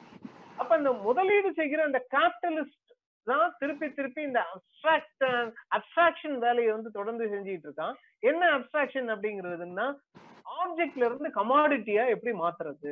ஒரு பொருளை பண்டமாக மாற்றுவது எப்படி? அதாவது ஜீசக் என்ன சொல்றாப்லன்னா எப்போ வந்து ஃப்ராய்டு ஒரு கனவை கனவு யோசனையை உங்களுக்கு கனவாக அன்கான்சியஸ் எப்படி மாத்துதுன்னு ஃப்ராய்டு யோசிச்சாரோ அதே மாதிரியான யோசனையை கால் மார்க்ஸ் எங்க பயன்படுத்துகிறது கண்டார் அப்படின்னா ஒரு பொருள் ஒரு உற்பத்தி பொருள் அல்லது ஒரு உலகத்துல கிடைக்கிற ஒரு பொருள் எப்படி வந்து பண்டமாக மாற்றப்படுகிறது அது பண்டமாக மாறும் பொழுது அதற்கான மதிப்பீடுகள் எவ்வாறு விதவிதமாக மாறிக்கொண்டிருக்கின்றன? அப்ப மதிப்பீடுகள் மாறிக்கொண்டிருக்கும் போது அதுல என்னென்ன விஷயங்கள்லாம் சேருது அப்படின்னா உழைப்பு மிக முக்கியமா சேருது. அதுல வந்து உழை உழைப்பை உற்பத்தி செய்யறதுக்கு உழைப்பை அங்கே பயன்படுத்தக்கூடிய உற்பத்தி உறவுகள் மிக முக்கியமாக மாறுகிறது. அந்த நிலத்தின் மதிப்பு மாறுகிறது. அந்த பகுதிகளில் இருக்கக்கூடிய சமூக உறவுகள் மாறுகிறது. அந்த சந்தைக்கான டிமாண்ட் அந்த பொருளுக்கான தேவை அதற்கான நெருக்கடி இது எல்லாமே மிக முக்கியமான அரூபமான கருத்தாங்களா இருக்கு. இந்த கருத்தாக்கங்கள்லாம் சேரும் போதுதான் சாதாரண ஒரு பொருள் பண்டமாக மாறுகிறது. இப்போ மார்க்ஸ் வந்து கேபிட்டலிசத்துல அந்த புக்ல கேபிட்டல் புத்தகத்தை எழுதும் போது எதை விளங்கி கொள்ள முயற்சி செய்தார் அப்படின்னா ஒரு பொருள் எப்படி பண்டமாக மாறுகிறது அந்த பண்டமாக மாறும் போது என்னென்ன நடக்கு அப்படின்னு யோசிக்க ஆரம்பிச்சார். ஃப்ராய்டுக்கு எப்படி ஆனா நனவிலி மனத்தோட அடக்கப்பட்ட உணர்வுகள் கனவை கனவினுடைய வடிவத்தை உருவாக்குகின்றனன்னு யோசிச்சாரோ அதே மாதிரி மார்க்ஸ் வந்து என்ன யோசிக்கிறாருன்னா அன்கான்சியஸா கேபிட்டலிசம் உருவாக்கக்கூடிய முதலீட்டிய வேட்கைன்னு ஒண்ணு இருக்குல்ல டிசைர் அதாவது பொருளின் மீதமா மீதான அல்லது வந்து உங்களுக்கு வந்து இந்த உலகத்தின் மீதான வேட்கை பொருள் சார்ந்த உலகத்தின் மீதான வேட்கை. இது வந்து இந்த கேபிட்டலிஸ்டிக் டிசைர் அப்படின்னு சொல்லக்கூடிய இந்த கேபிட்டலிஸ்டிக் டிசைர் தான் உங்களுக்கு வந்து ஒரு பொருளை வந்து பண்டமாக மாற்றிக்கொண்டே இருக்கிறது. அப்போ ஒரு பொருள் பண்டமாக மாறும் பொழுது அதற்கு அமானுஷ்ய சக்தி வந்ததாக உங்களுக்கு வந்து முதலீட்டு சமூகம் வந்து யோசிக்க ஆரம்பிக்கும் அதுக்கு அமானுஷ்யமான ஒரு ஒரு ஒரு ஒரு என்னது? ஒரு வேல்யூ வந்ததா? ஒரு சாதாரண ஒரு சின்ன கல்லு அதை வந்து பாலிஷ் பண்ணி தேடி எடுத்து பாலிஷ் பண்ணி முடிச்ச உடனே அது வந்து கேரட்னு நீங்க நிறுத்த ஆரம்பிச்ச உடனே அதுக்கு வந்து மதிப்பு வந்து எக்கச்சக்கமா மாறி வைரம்னு சொல்ல ஆரம்பிக்கிறோம். அல்லது தங்கம்னு சொல்ல ஆரம்பிக்கிறோம். இப்போ ஒரு வைரத்தை கொடுத்துட்டு நீங்க வந்து ஒரு பிரம்மாண்டமான ஒரு கட்டிடத்தை வாங்க முடிகிறது. அப்போ ஒரு பிரம்மாண்டமான கட்டிடத்துக்கு இருக்கக்கூடிய உழைப்புக்கும் ஒரு வைரத்தை தோண்டி எடுக்கிறதுக்கான உழைப்புக்கும் எப்படி நீங்க வந்து ஒப்புமைப்படுத்துறீங்கிறத யோசிக்கும் போதுதான் உங்களுக்கு வந்து ஒவ்வொரு பொருளின் மீதும் ஏற்றப்படுகிற அல்லது அந்த பண்டத்தின் மீது ஏற்றப்படுகிற அமானுஷ்யமான சக்திகள் வந்து உங்களுக்கு தெரிய ஆரம்பிக்கும். இது ஏறக்குறைய இந்த ஃபெட்டிசிசம் அப்படிங்கிற வார்த்தையை வச்சு பேசிக்கிட்டே இருக்கிறோம். எப்படி வந்து உருவேற்றம் நடந்துகிட்டே இருக்கு? இந்த உருவேற்றம் அப்படிங்கிற அந்த வார்த்தையை வந்து வழக்கமா வந்து நாம எதுல பயன்படுத்துவோம் அப்படின்னா நாட்டுப்புற சமயங்களை வி- விவரிக்கும் போது தொடர்ச்சியா பண்ணிட்டு இருப்போம் எப்படி வந்து ஒரு கல்லுல வந்து சாமியை கொண்டு வந்து ஏத்துறது? அல்லது ஒரு ஒரு மாவிளக்கு மா மா- மா மாவால் செய்யப்பட்ட அல்லது பூக்களால் அலங்கரிக்கப்பட்ட ஒரு அம்மன் மேல அம்மனை இறக்குறது எப்படி அப்படின்னு பேசிட்டே இருப்போம் இல்லையா? அந்த பெட்டிசிசம் அப்படிங்கிறது. அல்லது உருவேத்துறது அப்படின்னு. அந்த உருவேத்தம் வந்து எங்க நடக்கு அப்படின்னு மாஸ் சொல்றாரு அப்படின்னா உங்களுக்கு வந்து சந்தையிலையும் நடக்கல ஒரு சாதாரண பொருள் ஒரு காட்டுல கிடைக்கக்கூடிய ஒரு சாதாரண அல்லது மலை பிரதேசங்கள்ல கிடைக்கக்கூடிய ரொம்ப எளிமையான ஒரு மிளகு யவனர்கள் வந்து ரெண்டாயிரம் வருஷத்துக்கு முன்னாடி இங்க தேடி வந்தாங்கங்கிறதுனால அங்க ஒரு மார்க்கெட் உருவாயிருக்குங்கிறதுனால ஒரு அற்புதமான வியாபார பொருளாக மாறுறதுன்னு இருக்கு இல்லையா? இது வந்து மார்க்ஸ் வந்து விளங்கிக்கிறவர் சாதாரண மிளகு எப்படி வந்து ஒரு சந்த் பண்டமாக மாற ஆரம்பிக்குது? இந்த பண்டமாக மாறும் போது தமிழ் சமூகத்தில் நடந்த அத்தனை மாற்றங்களையும் எப்படி அது வந்து அது தமிழ் சமூக உறவுகளை அப்படி அது எப்படி விதவிதமாக விவரிக்க ஆரம்பிக்கிறது? எப்படி உமனர்கள்னு கொஞ்சம் பேர் உருவாக ஆரம்பிக்கிறாங்க? எப்படி உப்பை ஏத்திட்டு போய் மிளக கொண்டு வர்றது பெருசா நடக்குது? எப்படி கப்பல் வணிகம் ஆரம்பிக்குது? இப்படி உங்களுக்கு வந்து உலக சரித்திரமே ஒரு சாதாரண மிளகு வந்து பண்டமாக மாறுறதன் மூலமாக நடந்திருக்கு அப்படிங்கிறது தான் ஒரு ஒரு சின்ன உதாரணத்துக்கு நம்ம சொல்லிக்கிறோம். அப்போ மார்க்ஸ் வந்து திருப்பி திரும்பி எதை தன்னுடைய கேபிட்டல்ல யோசிக்க விரும்பினார் அப்படின்னா எப்படி ஒரு சாதாரண பொருளின் மீது அதற்கு சம்பந்தமே இல்லாத ஏராளமான அமானுஷ்யமான ஒரு அர்த்தங்கள் ஏற்றப்படுகின்றன. ஒரு பொருள் எவ்வாறு பண்டமாக உருவேற்றப்படுகிறது? இதுல ஒரு ஒரு மாயாஜால தன்மை இருக்கிறது உங்களுக்கு விளங்குதா? இது ஒரு ஒரு ஃபேண்டசி இருக்கிறது விளங்குதா? ஒரு சாதாரண ஒரு பொருள் உங்களுக்கு பண்டம் அப்படின்னு சொல்லும் போது அதனுடைய மதிப்பு மரியாதை எல்லாம் வந்து தலைகில மாறி போயிருது. அதை ஒட்டி இந்த ஒட்டுமொத்த உலகமே வேற மாதிரி இயங்க ஆரம்பிக்கிறது. இந்த ஃபேண்டசி இந்த மாயாஜாலம் மார்க்ஸ் விளங்கி கொள்ள விரும்பிய மாயாஜாலம் அப்படின்னு ஜீசஸ் சொல்ல ஆரம்பிக்கிறார். ஜீசஸோட மார்க்ஸையும் ஃப்ராய்டையும் அவர் கம்பேர் பண்றதுல உள்ள முக்கியமான இன்ட்ரெஸ்டிங்கான விஷயம் என்ன அப்படின்னா இந்த சிம்டம் அப்படிங்கிறது. இது இது எல்லாமே ஒரு சமூகத்தினுடைய அறிகுறி அப்படின்னு பேச ஆரம்பிக்கிறார். இந்த இடத்துலதான் அந்த சிம்டம் அப்படிங்கிற வார்த்தையே மார்க்ஸ் தான் கண்டுபிடிச்சார் அப்படின்னு சொல்லுவார். சிம்டம்ங்கிறது திரும்பி திரும்பி உங்களுக்கு உளவியலாளர்கள் பயன்படுத்துகிற ஒரு வார்த்தையாவே நம்ம வந்து ரொம்ப நாள் யோசிச்சுட்டு இருந்தோம். ஆனா வந்து ஜீசஸ் தான் ரொம்ப தெளிவா சொல்றாரு. கேபிட்டல் கேபிட்டல் அந்த புத்தகத்திலேயே ஒரு பொருள் ஒரு ஆப்ஜெக்ட் வந்து எப்படி கமாடிட்டியா மாறுது அப்படின்னு கேட்கும்போது அதுக்கான சிம்டம்ஸ் வந்து சோசியல் ரிலேஷன்ஸ்ல தெரிய ஆரம்பிக்கும். சமூக உறவுகள்ல அதுக்கான சிம்டம் அறிகுறிகள் தெரிய ஆரம்பிக்கும். ஒரு பொருள் இன்னொன்றாக உருவேற்றப்படுகிறது. ஒரு சாதாரண மிளகு ஒரு பெரிய விற்பனை பொருளாக உருவா உருவேற்றப்படுகிறது. அதை வந்து எடுத்துட்டு போறதுக்கு பெரிய பெரிய வண்டிகள் இருக்கு. அது வந்து நாற்பது ஐம்பது மாட்டு வண்டிகள்ல எடுத்துட்டு போறாங்க. அதை அள்ளிட்டு போறதுக்கு கப்பல்கள் வருது. வெளிநாட்டு கப்பல்கள் யவனர்கள் வராங்க. அதை வந்து எடுத்துட்டு போகும்போது அதுக்கு ஏராளமான பணத்தை கொடுக்குறாங்க. அதுக்கு வந்து பெரிய வெளிநாட்டு மத மதுக்குப்பிகள் வந்து அரசர்களுக்கு கொடுக்கப்படுது. அதுக்காக இந்த வ- நிலங்களையும் மலைகளையும் பெரிய போரிட்டு அந்த இதை ஆக்கிரமிக்கிறதுக்கான ஒரு பெரிய அரசியல் புரட்சிகள் நடக்கு அரசியல் சண்டைகள் நடக்கு அப்படின்னு ஏராளமான விஷயங்கள் உங்களுக்கு வந்து தொடர்ச்சியாக என்ன அடிப்படையான காரணத்தினால் நடக்குது அப்படின்னா அந்த பகுதிகளில் கிடைக்கக்கூடிய குங்குலியமும் அந்த பகுதியில் கிடைக்கக்கூடிய மயில் தொகையும் அந்த பகுதியில இருந்து இந்த கடற்கரையில இருந்து கிடைக்கக்கூடிய முத்தும் ஒரு பெரிய பண்டமாக மாறும்போது ஒட்டுமொத்தமான தமிழ் சமூக உறவுகள் வந்து வேறு மாதிரியாக மாற ஆரம்பிக்கின்றன அப்படிங்கிற அப்போ ஒரு பொருள் வந்து இங்க மாயாஜால தன்மை அடைகிறது. ஒரு ஒரு வித்தியாசமான தன்மையை அடைகிறது. ஒரு பூதாகாரமாக உருவாக ஆரம்பிக்கிறது. எப்படி வந்து கனவு அப்படிங்கிறது நாம தூங்கிட்டு இருக்கும்போது காட்சிப்படுத்துகிற ஒரு கனவை கண்டு நாம எப்படி வியக்கிறோமோ அதே மாதிரியான ஒரு வியப்பு தன்மை வந்து எதுல வந்து உருவாக ஆரம்பிக்குது அப்படின்னா உங்களுக்கு வந்து ஒரு சாதாரண பொருள் ஒரு பண்டம் விற்பனை பொருளாக மாறும்போது அதுக்கு நடக்க ஆரம்பிக்குது அப்படின்னு இது ரெண்டாவது விஷயம். சீசஸ் வந்து அந்த புத்தகத்துல பேசுகிற ரெண்டாவது மிக முக்கியமான விஷயம் இது. முதல்ல வந்து ஹெகல் எப்படி வந்து ஹெகல் பேசுற டயலக்டிக்ஸ் எப்படி வந்து உங்களுக்கு சைக்கோனாலிட்டிக்கல்ல அந்த ரியல் அப்படிங்கிறத இங்க வந்து செயல்படுது தொழில்படுது. ஹெகல் சொல்ற அந்த ரியல் அல்லது அப்சல்யூட் நாலேஜ்ங்கிறத அதனுடைய அதை அதை அடைய முடியறதுக்கான அல்லது அடைய முடியாததற்கான தேவைகள் அல்லது நெருக்கடிகள்ங்கிறத எப்படி புரிஞ்சுக்கிறது அப்படிங்கிறது.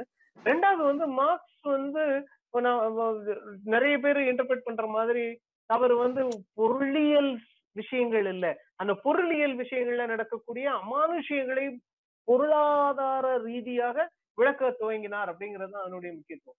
அப்ப இந்த பொருள் சாதாரண இந்த உலகத்தினுடைய பொருட்கள் லெக்கனுடைய பார்வையில சொல்ல போனா நிஜத்துல கிடைக்கக்கூடிய பொருட்கள் நிஜத்துல ஒரு ஒரு மிளகு அல்லது உப்பு அல்லது நெல் அல்லது முத்து அல்லது மயில் தொகை இதெல்லாம் சாதாரணமா நிஜத்துல பார்க்கக்கூடிய பொருள். அதை அள்ளி செல்வதற்காக எங்கேயோ இருந்து வேறொரு நிறத்தில் இருக்கக்கூடிய புதிய மொழி பேசக்கூடிய ஆட்கள் கடல் மூலமாக கப்பல்ல வந்து அள்ளிட்டு போறாங்கிறப்போ நமக்கு வந்து ஒரு இது இது இது அன்றைய அன்றைய காலகட்டத்து ம- தமிழர்களுக்கு ஒரு ரெண்டாயிரம் வருஷத்துக்கு முன்னாடி ஆழ்ந்த தமிழர்களுக்கு இது வந்து ஒரு பிரமிப்பான வேறொரு உலகமாக தெரிஞ்சிருக்கும். ஏன்? சாதாரண ஒரு மயில் தொகைக்கு இவ்வளவு மரியாதையா? சாதாரண ஒரு முத்துக்கு இவ்வளவு மரியாதையா? சாதாரண ஒரு மிளகுக்கு இவ்வளவு மரியாதையா? ஒரு குங்குலியத்துக்கு இவ்வளவு மரியாதையா? சாம்பிராணிக்கு இவ்வளவு மரியாதையான இந்த உலகத்தை வந்து வினோதமாக பார்க்க ஆரம்பித்திருப்பார்கள். ஆனா அந்த வினோதம் வந்து அதற்கப்புறம் அதன் மூலமாக கிடைத்த மரியாதை அந்தஸ்து பொருள் ஆதாயம் இதனால வேறொரு தன்மையை அடைந்திருக்கும் அப்படிங்கிறது தான். அப்போ தமிழ் சமூகம் அடைந்திருக்கக்கூடிய அதிர்ச்சி அல்லது அப்ப தமிழ் சமூகம் அடைந்திருக்கக்கூடிய ஒரு ஒரு ஒரு பெரிய வித்தியாசத்தை தான் நீங்க வந்து சங்க சங்க கவிதைகள்னு பார்க்க ஆரம்பிக்கிறீங்க சங்க கவிதைகள் எழுதுவதற்கான தேவை ஏன் ஏற்படுதுன்னு கேட்டா அதுக்கு வந்து ஒரு ஒரு கேபிட்டலிஸ்டிக் அல்லது ஒரு ஒரு ஒரு பொருள் பொருளியல் சார்ந்த விளக்கம் என்ன சொல்லணும் அப்படின்னு கேட்டா ஒரு பண்டங்கள் புதிய புதிய பண்டங்கள் மக்களுக்கு சம்பந்தமே இல்லாத ஒரு புதிய தேசங்களில் இருந்து பண்டங்கள் அப்படிங்கிற ஒரு வினோத மாயாஜால உலகம் வந்து உருவாக ஆரம்பிக்கிறது அப்படிங்கறத தான் நம்ம திரும்ப திரும்ப சொல்ல வேண்டியிருக்கு மூணாவதா ஜீசக் சொல்றது என்ன அப்படின்னா எப்படி வந்து லக்கனுடைய விஷயங்கள் வந்து இன்னைக்கு ரொம்ப தெளிவாக தேவையுடையதாக இருக்கும் அப்படின்னா மூணாவதாக தான் அவர் வந்து என்ன பதில் பேச ஆரம்பிக்கிறாருன்னா நிறைய போஸ்ட் மாடர்னிஸ்ட் என்ன பேச ஆரம்பிக்கிறாங்க? மார்க்சியம் அல்லது மார்க்சிய அரசுகள் வீழ்ந்ததுக்கு அப்புறம். குறிப்பா வந்து பெர்லின் வால் உடைக்கப்பட்டதுக்கு அப்புறமா. உலக அளவுல என்ன ஒரு பெரிய முக்கியமான மாற்றங்களை போஸ்ட் மாடர்னிஸ்ட் பேச ஆரம்பிச்சாங்க அப்படின்னு கேட்டா இது வந்து போஸ்ட் ஐடியாலஜிக்கல் பீரியட்ல இருக்கிற சித்தாந்தங்கள் எல்லாமே தோந்து போயிடுச்சு. சித்தாந்தங்கள்லாம் இப்ப யாருமே மதிக்கிறது இல்ல. சித்தாந்தங்கள் மீது யாருக்குமே எந்த மரியாதையும் இல்லை. அப்ப எ- எல்லாருமே என்ன வாழ்க்கையில வாழ்ந்துட்டு இருக்கோம்னா இன்னைக்கு வந்து ஒரு ஒரு குழப்பமான அதாவது கருத்தியல்கள் தேவைப்படாத கருத்தியல்கள் இல்லாத கருத்தியல்கள் செயல்படாத ஒரு ஒரு காலகட்டத்துல வாழ்ந்துட்டு இருக்கோம் அப்படிங்கறத சொல்லிட்டு இருந்தப்போ ஜீசக் தான் ரொம்ப தெளிவா லக்கனுடைய பார்வையில என்ன சொல்ல ஆரம்பிச்சாரு அப்படின்னு கேட்டா எல்லாரும் திரும்ப திரும்ப நம்ம வந்து பேசிட்டு இருக்கிறது என்ன அப்படின்னா அந்த நிஜத்தை விளக்குவதற்கு முயற்சி செஞ்சுட்டே இருக்கோம். ஆனா உண்மையிலேயே வந்து ரியல் அப்படிங்கிறது என்னைக்குமே வந்து அடைய முடியாத ஒன்றாகத்தான் இருந்துட்டு இருக்கு. அந்த ரியல் அப்படிங்கிறது அடைய முடியாத அந்த ரியல் அப்படிங்கிறது உங்களுக்கு எதனுடைய வெளிப்பாடாக இங்க வந்து வந்துகிட்டே இருக்குன்னா நீங்க வந்து மொழியின் மூலமாக ஞானத்தின் மூலமாக இந்த உலகை வந்து தெரிந்து கொள்வதற்காக நீங்க தொடர்ச்சியாக முயற்சி செய்து கொண்டே இருக்கிறீர்கள். அப்ப இந்த தொடர்ச்சியாக செய்து கொண்டிருக்கக்கூடிய இந்த முயற்சி உங்களை வந்து நிஜத்துக்கு பக்கத்துல கொண்டு போல நிஜத்திலிருந்து தொடர்ச்சியாக உங்களை விலக்கி கொண்டே போயிட்டு இருக்கிறது அப்ப வந்து என்ன நடக்கு அப்படின்னா லக்கன் வந்து ரொம்ப தெளிவா என்ன சொன்னாருன்னா ஃப்ராய்டு சொல்லக்கூடிய அந்த மச்சமை அல்லது இந்த அதர் அப்படிங்கிறது இங்க வந்து இல்லவே இல்லை. இங்க வந்து ரொம்ப மிக முக்கியமான விஷயம் என்ன அப்படின்னா உங்களுடைய தேவை அல்லது ஒவ்வொருத்தரும் தன்னுடைய ஆசை அப்படிங்கிறது அல்லது டிசைர் அப்படிங்கிறது என்ன அப்படிங்கறத இன்னும் விளங்கிக்கவே இல்லை. ஒவ்வொருத்தருக்கும் சொந்தமான ஆசை அப்படிங்கறதுலாம் இல்ல. நம்மளுடைய ஆசை அப்படிங்கிறது எதால் தீர்மானிக்கப்படுகிறதுன்னா மற்றமைகளால தான் தீர்மானிக்கப்படுகிறது. இந்த அதர்ஸ் தான் நம்மளுடைய ஆசைகளை தீர்மானிக்கிறார்கள். அப்ப அந்த அதர்ஸ் தீர்மானிக்கும் போது நாம வந்து என்ன செய்ய ஆரம்பிக்கிறோம் அப்படின்னா அந்த ஒட்டுமொத்தமான ஒரு வேட்கை பொருளை நோக்கி நம்ம வந்து போக ஆரம்பிக்கிறோம். அப்ப அந்த மற்றமையினுடைய வேட்கை தான் நம்முடைய வேற்றுமையாகவும் மாறுது. மற்றவனுடைய வேட்கை தான் நம்முடைய வேட்கையாக மாறுது. மற்றவர்களுக்கு என்ன பிடிக்கும் அப்படிங்கிறது தான் நம்மளுடைய நமக்கு பிடிக்கிறதாக மாறுகிறது. மற்றவர்களுக்கு எது கிடைக்கல அப்படிங்கிறது தான் நமக்கு கிடைக்கல அப்படிங்கிறது மாறுது. இதுலதான் அந்த டெல்யூஸ் வந்து ஒரு மிக முக்கியமான ஒரு ஸ்டேட்மெண்ட் சொன்னாரு. We has to be very careful about the dreams of the others அப்படின்னு சொன்னாரு. மற்றவர்களுடைய கனவுகளை பத்தி தான் நாம வந்து ரொம்ப கவலைப்படணும். நம்மளுடைய கனவுகளை பற்றி கவலைப்படுவதை விட மற்றவர்களுடைய கனவுகளை பத்தி தான் நாம ரொம்ப கவலைப்பட வேண்டியிருக்கு. ஏன் அப்படின்னா நம்மளுடைய கனவுகள்ல இருந்து நாம விழித்து எழுந்துச்சிடலாம் ஆனா மற்றவர்களுடைய கனவுகள்ல இருந்து நீங்க வெளிவரவே முடியாது. இது டெலிஸோட மிக முக்கியமான ஸ்டேட்மெண்ட் இந்த கிரியேட்டிவிட்டி பத்தி பேசும்போது அவர் சொல்லக்கூடிய மிக முக்கியமான ஸ்டேட்மெண்ட் அப்போ மற்றவர் அப்படிங்கிறது வந்து அல்லது இந்த அதர் அப்படிங்கிறது வந்து தொடர்ச்சியாக நம்முடைய வேட்கையையும் நம்மோட நமக்கு எது தேவை அப்படிங்கிறதையும் தொடர்ச்சியாக தீர்மானிக்கக்கூடியவராக இருந்துகிட்டே இருக்கார். இதுல இந்த ஐடியாலஜியையும் நாம வந்து எப்படிதான் நினைச்சுக்கிறோம் அப்படின்னு கேட்டா அந்த அதரோட அந்த மற்றவருடைய நம்முடைய பக்கத்தில் உள்ளவருடைய ஐடியாலஜி தான் நம்மளுடைய ஐடியாலஜி அப்ப நம்ம பக்கத்துல உள்ளவர் எதை விரும்புறாரு அப்படிங்கறத நம்ம வந்து பேசுறதன் மூலமாக தொடர்ச்சியாக நாம என்ன சொல்லிட்டு இருக்கோம்னா நாம நாம நம்மளை பத்தி நீங்க ரொம்ப தெளிவா இந்த இந்த விஷயத்தை இதுல இப்படி புரிஞ்சுக்கலாம். இப்ப திராவிட இயக்கம் அப்படிங்கிறது நம்மளுடைய மிக முக்கியமான ஒரு அரசியல் இயக்கம் அப்படின்னு சொல்றோம். திராவிட இயக்கத்தினுடைய மிக முக்கியமான கோட்பாடுகள்ல ஒண்ணு வந்து அல்லது சித்தாந்தங்கள்ல ஒண்ணு வந்து கடவுள் மறுப்பு அப்படின்னு ஒண்ணு சொல்லிட்டே இருக்கு இந்த கடவுள் மறுப்பை பத்தி ஆண்கள்கிட்ட திராவிட இயக்க சார்புள்ள அல்லது திராவிட இயக்கத்தை ஆதரிக்கக்கூடிய ஆண்கள்ட்ட எல்லாம் கேட்டா ரொம்ப தெளிவா சொல்லுவாங்க. நாங்க வந்து கடவுள் மறுப்பை தான் பா ஏற்றுக்கொள்கிறோம். ஆனா கடவுள் மறுப்பை யார் மேலேயும் திணிக்கல. ரொம்ப ஃபேமஸான ஸ்டேட்மெண்ட் ரொம்ப ஃபேமஸான இன்டர்பிரிட்டேஷன் என்ன அப்படின்னா வீடுகளுக்குள்ள எங்க பெண்கள் வந்து கடவுள் வழிபாடு செய்வதை வந்து நாங்க வந்து பெருசா எதிர்க்கிறதுலாம் இல்ல. ஏன்னா வந்து நாங்க கடவுள் மறுப்பு அப்படிங்கறத ஒரு பெரிய வன்முறையாக எல்லாம் யோசிக்கல. ஏன்னா அவங்க அவங்களுக்கு கடவுள் தேவைப்படுகிறது. ஏன்னா மற்றவர்களுக்கு அதாவது திராவிட இயக்க ஆண்கள் பூரா தங்களுடைய மற்றவர்களை வந்து யாரா அங்க வந்து கற்பனை பண்ணிக்கிறாங்க அப்படின்னா பெண்கள் தான். பெண்களுக்கு இந்த கடவுள்கள் வந்து தேவைப்படுது. எங்களுடைய பெண்கள் வந்து வீடுகள்ல அவங்களுக்கு வெவ்வேறு நம்பிக்கைகள்ல இருக்கிறது வந்து அவங்களுக்கு தேவைப்படுது. அதனால தொடர்ச்சியாக திராவிட இயக்கம் வந்து என்ன செஞ்சிட்டு இருக்கு? கடவுள் மறுப்பு தான் அதனுடைய கொள்கை சித்தாந்தம் கோட்பாடு. ஆனா அது வந்து நடைமுறையில அது மற்றவர்களுக்காக இந்த கருத்தியலை என்ன செஞ்சிட்டு இருக்கு தொடர்ச்சியாக அதுல வந்து ஒரு ஒரு நெளிவு சுழிவுகளை பேணிக்கொண்டே இருக்கிறது. ஆனா உண்மையிலேயே ஜீசக் வந்து என்ன சொல்றாருன்னா உண்மையிலேயே அந்த மற்றவர் அப்படிங்கிறது யாருமே கிடையாது இங்க. மற்றவர்களை காரணம் சொல்லிட்டு உங்களுடைய தேவையைத்தான் நீங்க சொல்லிக்கிட்டே இருக்கீங்க. சோ அந்த பெரிய மற்றவர் அப்படிங்கிற ஒரு கற்பனை வந்து வச்சுக்கிட்டே இருக்கும் இல்லையா? அதாவது நான் நேர்மையா தாங்க இருக்க விரும்புறேன். இந்த சமூகத்துல ஊழல் இல்லாம ஏதாவது ஒண்ணு நடக்குதா சொல்லுங்க? நான் வந்து ஜனநாயக பூர்வமாக இருக்கத்தான் விரும்புறேன். இந்த பர்சனலா நான் என்ன யோசிச்சீங்கன்னா நான் வந்து ஜனநாயக பூர்வத்தை தான் விரும்புறேன். ஆனா இந்த சமூகத்துல சர்வாதிகாரத்தை தவிர வேறு ஒன்று செல்லுபடியாகுமா சொல்லுங்க? நான் வந்து நியாயம் தொடர்ச்சியாக நியாயத்தோடு செயல்படத்தான் விரும்புறேன். ஆனா அந்த சமூகத்துல ஒரு ஒரு நெளிவு சுழிவோடு போறவனுக்கு தானே இங்க வந்து மரியாதை இருக்கு. ஆக திரும்ப திரும்ப நாம வந்து இங்க மற்றவர் மற்றவர் அடுத்தவர் அடுத்தவர் அடுத்தவர்னு சொல்லிக்கிறது எல்லாமே என்னது அப்படின்னு கேட்டா அங்க அப்படி ஒரு யாருமே இல்லை அப்படின்னு சொல்றாரு. அப்படி ஒரு இமேஜினேஷனையும் அப்படி ஒரு ஃபேண்டசியையும் நாம வந்து உருவாக்கிட்டு இருக்கோம். உண்மையில அப்படி ஒரு பண்டம் எங்கேயுமே இல்லை அப்படின்றார். ஜீசஸோட ரொம்ப இன்ட்ரெஸ்டிங்கான ஸ்டேட்மெண்ட் தான் you don't have any other like that ஒரு பிக் அதர் ஒரு பெரிய அதர் அப்படின்னு ஒண்ணு இல்ல. ஒரு மச்சமைங்கிறது ஒண்ணுமே இல்ல. அது வந்து நீ உருவாக்கி வைத்திருக்கிற ஒரு ஃபெட்டிசிசம் அப்படிங்கிறது it it is a commodity of you ஒரு ஒரு ஒரு சாதாரண மிளகு நீ. ஆனா அந்த மிளகுக்கு வந்து ஒரு பெரிய அதை ஒரு பண்டமா மாற்றி வைக்கிறது எப்படி அப்படின்னா இல்ல அவங்களுக்கு தேவைப்படுது. நான் மற்றவங்களோடையும் சேர்த்து அனுசரிச்சு போனோம் இல்லையா? ஆனா உண்மையிலேயே நீங்க வந்து உங்களுடைய கருத்தியலை உங்களுக்கு தேவைப்படுவதை நீங்க வந்து தெரிந்து கொண்டிருந்தாலும் அதை வந்து வெளியே சொல்றதுக்கு நீங்க வந்து உங்களுக்கு தெரியல அப்படிங்கிற. சோ இதனாலதான் ஜீசக்கோட ரொம்ப இன்ட்ரெஸ்டிங்கான பாயிண்ட் ஆஃப் வியூ என்ன அப்படின்னா நாம வந்து பூடகமாக மனசுக்குள்ள மறைச்சு கிறைச்சு வச்சிட்டு இருக்கிற நிறைய விஷயங்களை பட்டு பட்டு பட்டு பட்டுன்னு போட்டு உடைக்கிற வேலையை வந்து ஜீசக் வந்து ரொம்ப தெளிவா செய்வார். அதுல வந்து ரொம்ப தெளிவா இந்த இந்த சொசைட்டில இன்னைக்கு வாழ்ந்துருக்கிற இந்த சொசைட்டில இந்த ஆணாதிக்க சமூகத்துல பெண் அப்படிங்கிறது ஒரு ஒரு தனியான ஐடென்டிட்டியை இங்க கிரியேட் பண்ணவே இல்ல. பெண் அப்படிங்கறத it is symptom of man அப்படின்னு சொல்லுவார். நீங்க அப்படிதான் வச்சுக்கிட்டு இருக்கீங்க. பெண்ணை வந்து ஒரு அறிகுறி மாதிரி தான் வச்சுக்கிட்டு இருக்கீங்க. திராவிட இயக்கத்தினுடைய கடவுள் நம்பிக்கையை பற்றி பேச போனா இது அவர்களுடைய ஒரு அறிகுறி தான் ஒரு சிம்டம் தான் அது.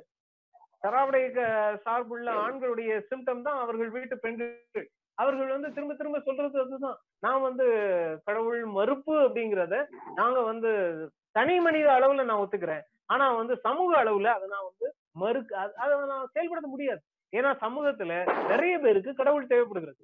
அதனால ஒன்றே குலம் ஒருவனே தேவன் அப்படின்னு நாங்க வந்து கடவுள் நம்பிக்கை வைத்திருக்கிறவர்களை நாங்க எந்த விதமான தொந்தரவும் பண்றது இல்ல இந்த இந்த விஷயத்துல ஜீசக்கோட ரொம்ப முக்கியமான இம்பார்ட்டன்டான ரொம்ப ரொம்ப அடிப்படையான தேவை ஜீசக்கோட நம்ம எதனால படிக்கணும் அப்படின்னு கேட்கும்போது அவர் வந்து நிறைய நம்ம நம்மகிட்ட இருக்கிற இந்த மூட மூட அது என்னது மூடாக்கு இருக்குல்ல நம்மகிட்ட இருக்கிற பாசாங்கு இருக்குல்ல நிறைய பாசாங்குகளை வந்து கேள்வி கேட்கக்கூடிய ஒரு நபரா வந்து அவர் வந்து கருத்தியல் அப்படிங்கிறது இன்னைக்கு இல்ல. கருத்தியல் நேர்மை அதாவது கருத்தியல்ங்கிறது ஒரு சித்தாந்தம் அப்படிங்கிறது ஒரு கோட்பாடுங்கிறது வெளியே எங்கேயோ செயல்பட்டு இருக்கிறதா நாம வந்து தொடர்ந்து பேசிட்டு இருக்கிறத அவர் என்ன சொல்றாருன்னா இதுல இல்ல. அது நீதான் நம்புற. அத அடுத்தவனுக்கு தேவைன்னு சொல்லிக்கிட்டே இருக்கு. சோ எப்பவுமே இதை வந்து லெக்கண்டர்னு எடுத்துக்கிறாரு. எப்பவுமே நமக்கு தேவையான ஒண்ண வந்து நாம வந்து எப்பவுமே எப்படிதான் சொல்லி பழகிருக்கோம் அப்படின்னா இந்த அதர் இந்த அடுத்தவருக்கு தேவையான ஒரு ஒன்றாகத்தை திரும்பி திரும்பி சொல்லிட்டு இருக்கோம். இது வந்து கருத்தியல் ரீதியாகவும் இதே மாதிரியான வேலையை தான் நம்ம செஞ்சுக்கிட்டே இருக்கோம். அப்ப கருத்தியல் அப்படிங்கிறது தான் இங்க வந்து மிக முக்கியமான ஐடியாலஜி தான் இங்க வந்து ஆப்ரேட் ஆயிட்டே இருக்கு. இது இப்படி ஆப்ரேட் ஆயிட்டு இருக்கு இங்க செயல்பட்டுக்கிட்டு இருக்கு. இந்த சமூகத்துல ஐடியாலஜி தொடர்ச்சியாக முரண்களோடு மோதி கொண்டிருக்கிறது என்பதை நாம உணர்ந்தாலும் அதை வந்து சொல்ல தெரியாதவர்களாக இருக்கிறோம் அப்படிங்கிறது தான் ரொம்ப முக்கியம். இது இது இது வந்து ரொம்ப மிக முக்கியமான ஸ்டேட்மெண்ட் ஜீசஸ் ஏன் அப்படின்னா இந்த இடத்துலதான் அவர் வந்து என்ன செய்ய ஆரம்பிக்கிறாருன்னா அப்போ வந்து நம்ம ஏற்கனவே பார்த்த லாக்லோவோட அந்த எம்டி சிக்னிஃபயர் அல்லது மாஸ்டர் சிக்னிஃபயர் பத்தி பேச ஆரம்பிக்கிறார். அப்ப எம்டி சிக்னிஃபயர் வந்து இங்க வந்து முரண்களையும் மோதல்களையும் பேசிட்டு இருக்கும்போது நீங்க உங்கள்கிட்ட செயல்பட்டு இருக்கிற ஐடியாலஜிய ஒத்துக்கிறது ரொம்ப முக்கியம். அந்த ஐடியாலஜிங்கிறத அல்லது உங்ககிட்ட செயல்பட்டு இருக்கிற அந்த விழுமியங்களை அல்லது விழுப்பொருட்களை நீங்க ஒத்துக்கவே இல்லை அப்படின்னா நீங்க வந்து அந்த முரண்களிலிருந்து வெளியே போயிட்டு இருக்கீங்கன்னு அர்த்தம். அப்ப சமூகத்துல நடக்கக்கூடிய அந்த ஒரு ஒரு சமூகத்துல மோதி முட்டி மோதிக்கிட்டு இருக்கிற நிறைய ஐடியாலஜிஸ்ல இருந்து உங்களை வந்து எலிமினேட் பண்ணக்கூடிய ஒரு தன்மையை வந்து நாம் தொடர்ச்சியாக இந்த இந்த கேபிட்டலிஸ்டிக் சொசைட்டில அல்லது இந்த இந்த உலகமயமாதல் சூழல்ல நம்ம தொடர்ச்சியாக பார்த்துட்டே இருக்கோம். அதாவது எப்பவுமே இந்த மாதிரியான அரசியல் யோசனைகளை பேசக்கூடிய நம்ம மாதிரியான ஒவ்வொருத்தரும் என்ன சொல்லி பழகிருப்போம் அப்படின்னா சமூகத்துல இந்த மாதிரி நிறைய பேர் நம்புவாங்கங்க. நானா நம்புறது இல்லை சமூகத்துல எங்க ஊர்ல எங்க சமூகத்துல எங்க பண்பாட்டுல இந்த மாதிரியான சென்டிமெண்டல் படங்கள்லாம் பார்ப்பாங்க. நாங்க பாக்குறது எங்க வீட்டுல திருப்பி திருப்பி சீரியல் பார்த்து தண்ணீர் விட்டு அழுற ஆட்கள்லாம் இருக்காங்க. எனக்கு வந்து அது பிடிக்காது. இப்படி தொடர்ச்சியாக நாம வந்து இந்த சமூகத்தில் செயல்பட்டு கொண்டிருக்கிற கருத்துருவங்களிலிருந்து கருத்தியல்களிலிருந்து நாம வந்து நம்ம விலக்கி ஏதோ தூய பொருள் மாதிரி காட்டிக்கிட்டே இருக்கிற விஷயம் இருக்கு இல்லையா? இத வந்து உடைக்கிற வேலைய ஸ்ரீசருக்கு வந்து தொடர்ச்சியா செஞ்சுக்கிட்டே இருக்கு. அவர் திரும்ப திரும்ப சொல்றது என்னன்னா இது எல்லாமே அறிகுறி. ஒரு நோயுற்ற சமூகத்தின் அறிகுறி. உங்ககிட்ட வந்து ரேஸ் ரேசிசம் இருக்கு. உங்களோட ஜாதியம் இருக்கு. உங்களோட ஆணாதிக்கம் இருக்கு. அந்த கருத்தியல் எல்லாமே உங்களுக்குள்ள செயல்பட்டு இருக்கு. நீங்க வந்து மோசமான ஒரு பிற்பகுதியாக இருக்கலாம்.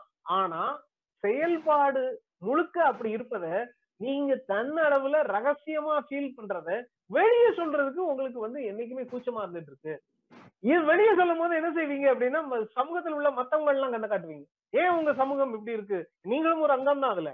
ஆனா நீங்க சொல்லும் போதே என்ன சொல்லுவீங்கன்னா இல்ல இல்ல நான் பர்சனலா இத வந்து ஒத்துக்க மாட்டேன். ஆனா வந்து என் சமூகத்துல நிறைய பேர் எங்க வீடுகளில் நிறைய பேர் எங்க சாதியில நிறைய பேர் எங்க சமூக எங்க என்னுடைய பக்கத்துல நிறைய பேருக்கு வந்து இது தேவைப்பட்டு இருக்கு. அதனால இத வந்து நான் ஒத்துக்க வேண்டியிருக்கு.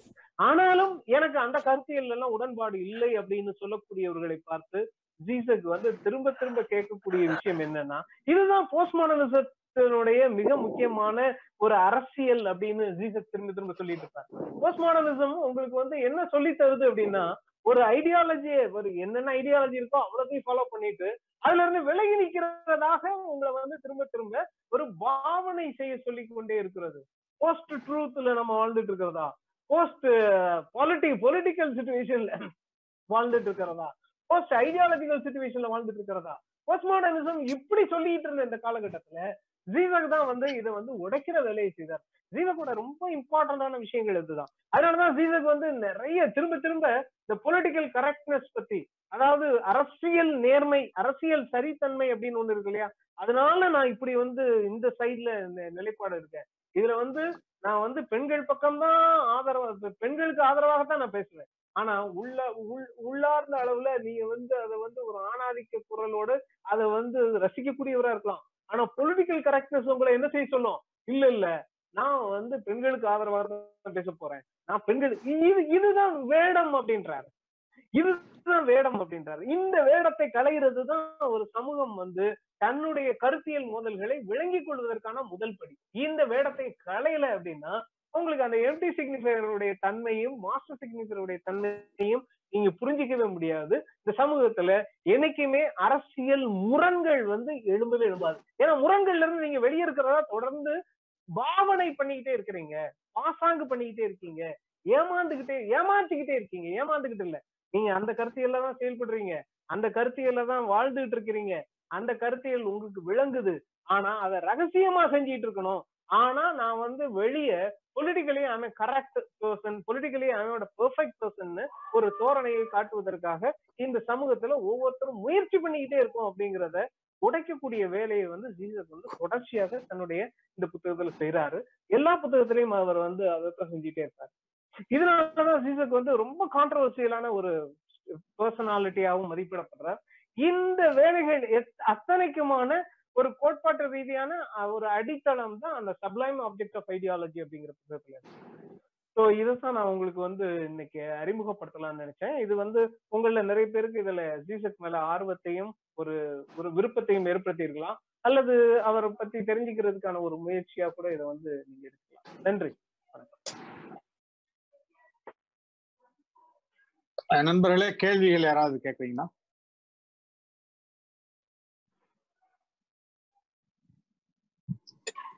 ஐயா வணக்கம். கேளுங்க மகாலிங்க ஐயா நீங்க சொன்னீங்க வாழ்க்கையில வந்து நம்ம ஒரு பொருளை தேடி நகர்ந்து கொண்டே இருக்கோம். ஆனா இறுதி வரைக்கும் நம்ம அதை அடையறதே இல்லை. ஏன்னா அது வந்து நிஜத்தோட கனெக்ட் ஆயிருக்கு அப்படின்னு சொன்னீங்க இல்லையா? அப்போ அந்த அந்த பொருள் அப்படின்றத நம்ம எப்படி புரிந்து கொள்றது? என்ன மாதிரியான ஒரு அர்த்தப்படுத்திக்கிறது நம்மளுக்கு? பொருள்னா என்ன? அந்த அந்த இடத்துல சொல்ல வரக்கூடிய பொருள்ன்றது என்னங்க? இல்ல இல்ல. நான் பொருள் அப்படிங்கிறது உங்களுடைய ஆசை அப்படின்னு சொல்றேன் வேட்கை அப்படின்னு சொல்றோம். ஒவ்வொரு காலகட்டத்திலயும் உங்களுக்கு ஒரு வேட்கை இருக்குது. ரொம்ப ரொம்ப ரொம்ப எளிமையா இத வந்து ரொம்ப பெரிய கோட்பாட்டு ரீதியா நீங்க அதுக்கான பயிற்சி இல்லாதனால சொல்றேன். ஏன்னா வந்து உளவியல் ரீதியான பயிற்சி இல்லாதனால ரொம்ப தெளிவா சொல்றேன் நான். ரொம்ப ஈஸியா ஒரு லேமன் மாதிரி உங்களுக்கு புரியுறதுக்காக சொல்றேன். நீங்க ஒரு விஷயத்த. ஆசைப்பட்டிருப்பீங்க நிறைய. எல்லாருக்குமே இந்த ஆசை இருந்திருக்கும். ஏதாவது ஒரு பொருள் மேல. சரியா? ஆனா. அது எப்பவுமே உங்களுக்கு சரியான நேரத்துல உங்களுக்கு கிடைச்சதே கிடைச்சாது? எந்த மனுஷனுக்கும் கிடைச்சிருக்காது. எந்த மனிதரும். தான் ஆசைப்படுகிற எந்த பொருளையும் சரியான நேரத்துல பெற்றதா இந்த உலகத்துல வரலாறே கிடையாது. எப்பவுமே அந்த. பொருளை பெறும்போது அவரு அந்த பொருள் மீதான ஆசையை துறந்தவராக தான் இருந்திருப்பாரு. அல்லது அந்த பொருள் மீதான ஒரு ஒரு அக்கறையின்மை உருவாக்கிறவராக தான் இருப்பாரு. இல்லையா? இத நீங்க கண்டிப்பா. சிறப்பா அனுபவிச்சிருக்கேன். இது இது அந்த பொருள் மீதான பிரச்சனை இல்ல. நீங்க உங்களுக்கு கிடைக்கிறது எல்லாம் நீங்க வந்து ஆசைப்படுறது இல்ல அப்படிங்கறதுதான் பிரச்சனை நீங்க வந்து உங்களுக்கு. கிடைக்காத மீதுமே உங்களுடைய வேட்கையை வைத்திருக்கணும் அப்படிங்கிறது தான் ஒரு மிக அதாவது உங்களுக்கு பக்கத்துல எதையாவது கிடைச்சதுன்னா நீங்க அதன். மீதான ஆசையை தரவே விட்டுறீங்க உங்களுக்கு.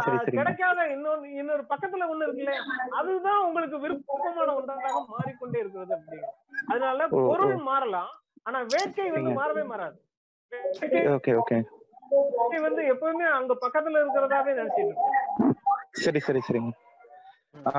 இப்போ ஒரு ஒரு ஒரு ஆப்ஜெக்ட் வந்து கமாடிட்டியா மாறுதுன்னு சொன்னீங்க இல்லையா? அப்போ அந்த ஆப்ஜெக்ட் வந்து கமாடிட்டியா மாறுறதுக்கு இடையில இருக்கக்கூடிய டிராவல் இருக்குல்ல இது வந்து டிமாண்ட் தானே தீர்மானிக்க முடியும்? டிமாண்ட் மட்டும் இல்ல. டிமாண்ட் மட்டும் சரிங்க. சரிங்க. அதுல வந்து உங்களுக்கு வந்து டிமாண்ட் அப்படின்னு ஒண்ணு இருக்கு. அது வந்து சந்தையில தான் அந்த டிமாண்ட் இருக்கு. சரிங்க சரிங்க. மிக முக்கியமா அது உற்பத்தி நிலையில அந்த உழைப்பு வந்து மாத்தப்படுது அது அந்த பொருளை உற்பத்தி செய்யறதுக்கான உழைப்பு இருக்குல்ல அது மதிப்பிடப்படுது.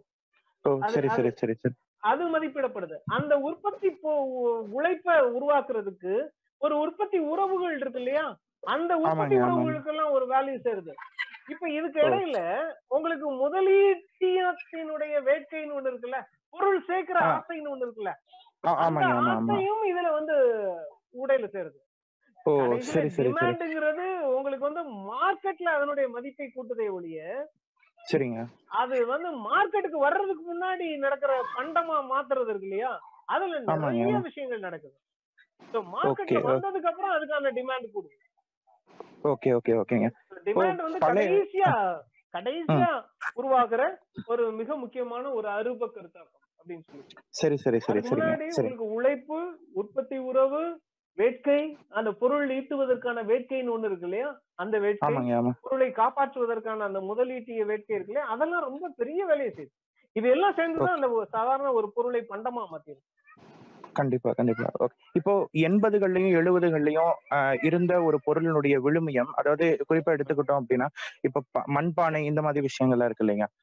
இது அந்த அந்த காலகட்டத்திலேயே வந்து ஒரு மிகப்பெரிய ஒரு கமாடிட்டியா தான் இருந்தது. ஆனா இப்ப பாத்தீங்கன்னா திரும்பி அது ஒரு ரீ கலெக்ஷன் மாதிரி திரும்பி அதை நம்ம எடுத்து ஒரு ஒரு ஒரு பண்பாட்டு விழுமியமா அதிகமா பேசிட்டு இருக்கோமே இது எப்படி இந்த இதுல வந்து ஒப்புமைப்படுத்துறது இல்ல நீங்க நீங்க தான் இப்ப உங்களுக்கு அந்த மாடல் விளங்குது இல்லையா என்னென்னலாம் விளங்குதுங்க. பண்டமா இப்ப அதே இதை இதுக்கு அப்ளை பண்ணி பாருங்க நீங்க சரிங்க சரிங்க அது அதை புரிஞ்சுக்க முடியுமான்னு பாருங்க.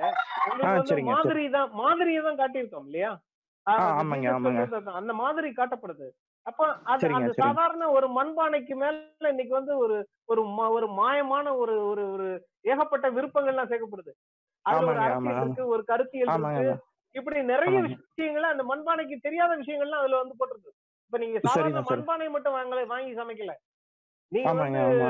ஒரு இயற்கையை நேசிக்கிற விஷயத்த விஷயம் ஆளாகவும் மாறி சமையல் பண்ண ஆரம்பிக்கிறீங்க இயற்கையோட இணைந்த பிளாஸ்டிக்க சரிதான். ஒழிச்ச இப்படி நிறைய. இப்படி நிறைய விஷயங்கள் அதுக்குள்ள சேர்க்கப்பட்டிருக்கு ஓகே ஓகே ஓகே எல்லாத்தையுமே யோசிக்கிறது. சரிங்க சரிங்க நன்றி நன்றிங்க வேற கேள்விகள்? அஹ் நாம் நாம் திங்கட்கிழமைகளை வெறுக்கவில்லை. மாறாக முதலாளித்துவத்தை தான் வெறுக்கிறோம் என்பர் சீசக். இன்னும் இன்னும் விரிவாக விளக்குங்களேன் யாரு கேக்குறீங்கன்னு தெரியலையே எனக்கு. நான் நான் கோபால்சாமி அஹ், ஒரு ஆசிரியர். ஓகே ஓகே திருப்பி கேளுங்க சார் ஒரு நிமிஷம். மன்னிச்சுக்கோங்க திருப்பி வருது நாம் நாம் திங்கட்கிழமைகளை வெறுக்கவில்லை. முதலாளித்துவத்தை தான் வெறுக்கிறோம் அப்படின்னு சீசர். சொல்றாரு. அது கொஞ்சம் விலைக்கு சொல்லுங்க. இந்த கான்டெக்ட் எந்த கான்டெக்ட்ல சொல்றாருன்னு எனக்கு தெரியலையே இது.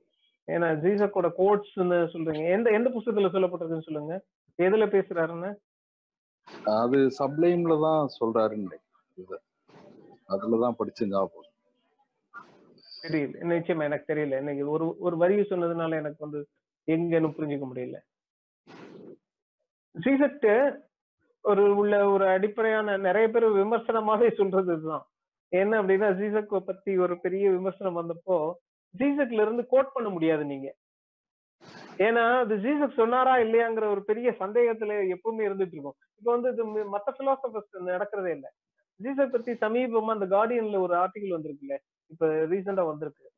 அதுல வந்து செல்ஃப் பிளேஜியாரிசம் அப்படிங்கறது ஒரு பெரிய குற்றச்சாட்டை ஜீசஸ் மேல வைக்கிறாங்க. செல்ஃப் பிளேஜியாரிசம் என்னன்னா தன்னையே காப்பி அடிச்சுக்கிறது. தன்னையே காப்பி அடிச்சுக்கிறதுனா ஜீசஸ் வந்து ஏற்கனவே எழுதுற புத்தகத்துல ஏற்கனவே எழுதுற கட்டுரைகள்ல உள்ள விஷயங்கள் பேரா பேரா பத்தி பத்தி பக்கங்களை எல்லாம் அப்படியே எடுத்து புது கட்டுரைகளை சேர்த்து பப்ளிஷ் பண்ணிட்டு இருக்காருன்னு. செல்ஃப் பிளேஜியாரிசம் ரெண்டாவது சொல்றது வந்து ஜீசக் வந்து கோட் பண்றதுக்கான ஆள் இல்ல. அவருக்கு வந்து கோட்டிங்கே உருவ முடியாது. ஏன்னா இது ஜீசக்கு எந்த சூழல்ல எப்படி சொன்னாருன்னு நீங்க புரிஞ்சுக்க முடியாது. ஏன்னா ஜீசக் வந்து ஒரு ஒரு பிலாசபர் மட்டும் இல்ல. பிலாசபர் வந்து ஒரு கன்சிஸ்டன்சி இருக்கும். நீங்க இந்த இந்த கோட்டை சொன்ன உடனே எனக்கு வந்து தகைச்சு போயிட்டேன் நான் உண்மையில. இது இது எங்க வந்து இந்த இது இந்த ஆள் இப்படி பேசியிருக்காருன்னு. ஏன் அப்படின்னா இதுல ஒரு கன்சிஸ்டன்சி நீங்க எதிர்பார்க்க முடியாது. ஜீசஸ் இந்த இந்த யோசனையினுடைய தொடர்ச்சி அதைத்தான் இதை சொல்லியிருப்பாரு. அதனால எனக்கு சொல்ல தெரியல இது. வேற யாராவது. தெரிஞ்சவங்க கூட சொல்லலாம். பேசுறேன். சொல்லுங்க. சார். சொல்லுங்க சொல்லுங்க. நான் தகப்பாண்டி பேசுறேன். சொல்லுங்க சார். கேக்குது சொல்லுங்க. சொல்லுங்க தங்கபாண்டி கேட்கலாம் சார்? சொல்லுங்க. கேக்குது கேக்குது கேக்குது கேக்குது அதை ஒட்டி பாத்தீங்கன்னா ஃபர்ஸ்ட் நீங்க ஹெகலை பத்தி சொல்லும்போது ஒரு உள்ளுணர்வோட தான் நம்ம எல்லாம் இருக்கிறோம். யதார்த்தத்தை நம்ம அடையவே முடியாது. ஆ. நம்ம யதார்த்தத்தை வந்து அடையவே முடியாது. அப்ப அப்பயும். பாத்தீங்கன்னா அப்பயும் பாத்தீங்கன்னா நாம தனியாக நிக்கிறோம். அதாவது இப்ப இப்ப கடைசியா நீங்க சொன்னீங்க பாத்தீங்க சமூக அந்த பிரச்சனையில இருந்து நம்ம விலகிதான் நிக்கிறோம். அப்படின்னு. அதை ஒட்டி அங்கேயும் நாம ஹலோ?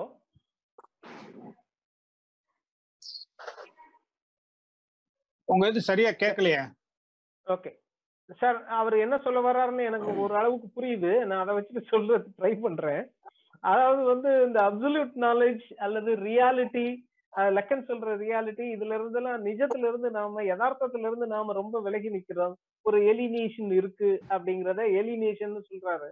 இன்னைக்கு வந்து பொலிட்டிக்கல் சுச்சுவேஷன் இந்த பொலிட்டிக்கல் கான்ஃபிளிக் அல்லது இன்னைய சூழல்ல இருக்கிற அந்த கருத்தியல் மோதல்கள்ல இருந்து விலகி நிக்கிற ஒரு தன்மை இது ரெண்டையும் அவர் வந்து ஒப்புமைப்படுத்த முயற்சி பண்ணி கேள்வி கேட்கிறாருன்னு நினைக்கிறேன். அந்த விலகி நிக்கிறதுக்கும் இந்த விலகி நிக்கிறதுக்கும் என்ன வித்தியாசம் அப்படின்னு? இந்த விலகி நிக்கிறது என்ன அப்படின்னா இதுல நீங்க வந்து விலகி நிக்கிறேன்னு கிளைம் பண்றீங்க அவ்வளவுதான். விலகி நிக்கிறேங்கிறத கிளைம் பண்றீங்க. அதாவது ஐடியாலஜிக்கல் கான்ஃபிளிக்ட்ல இருந்து நீங்க தூர நிக்கிறதா ஹலோ? சொல்லுங்க சொல்லுங்க. ஹலோ? அவர் அவர் திருப்பி ஏதோ கேட்டார் இல்லையா? அவருக்கு இல்ல திரும்ப கேக்குறேன்னாரு வரல. சோ இந்த ஐடியாலஜிக்கல் விஷயத்துல இருந்து ஏலினேட் ஆறது உங்களுக்கு வந்து நீங்க அதான் ஃபர்ஸ்ட் லாஸ்ட் என்ன பாயிண்ட் சொன்னீங்கன்னா நம்ம இந்த சமூக பிரச்சனையில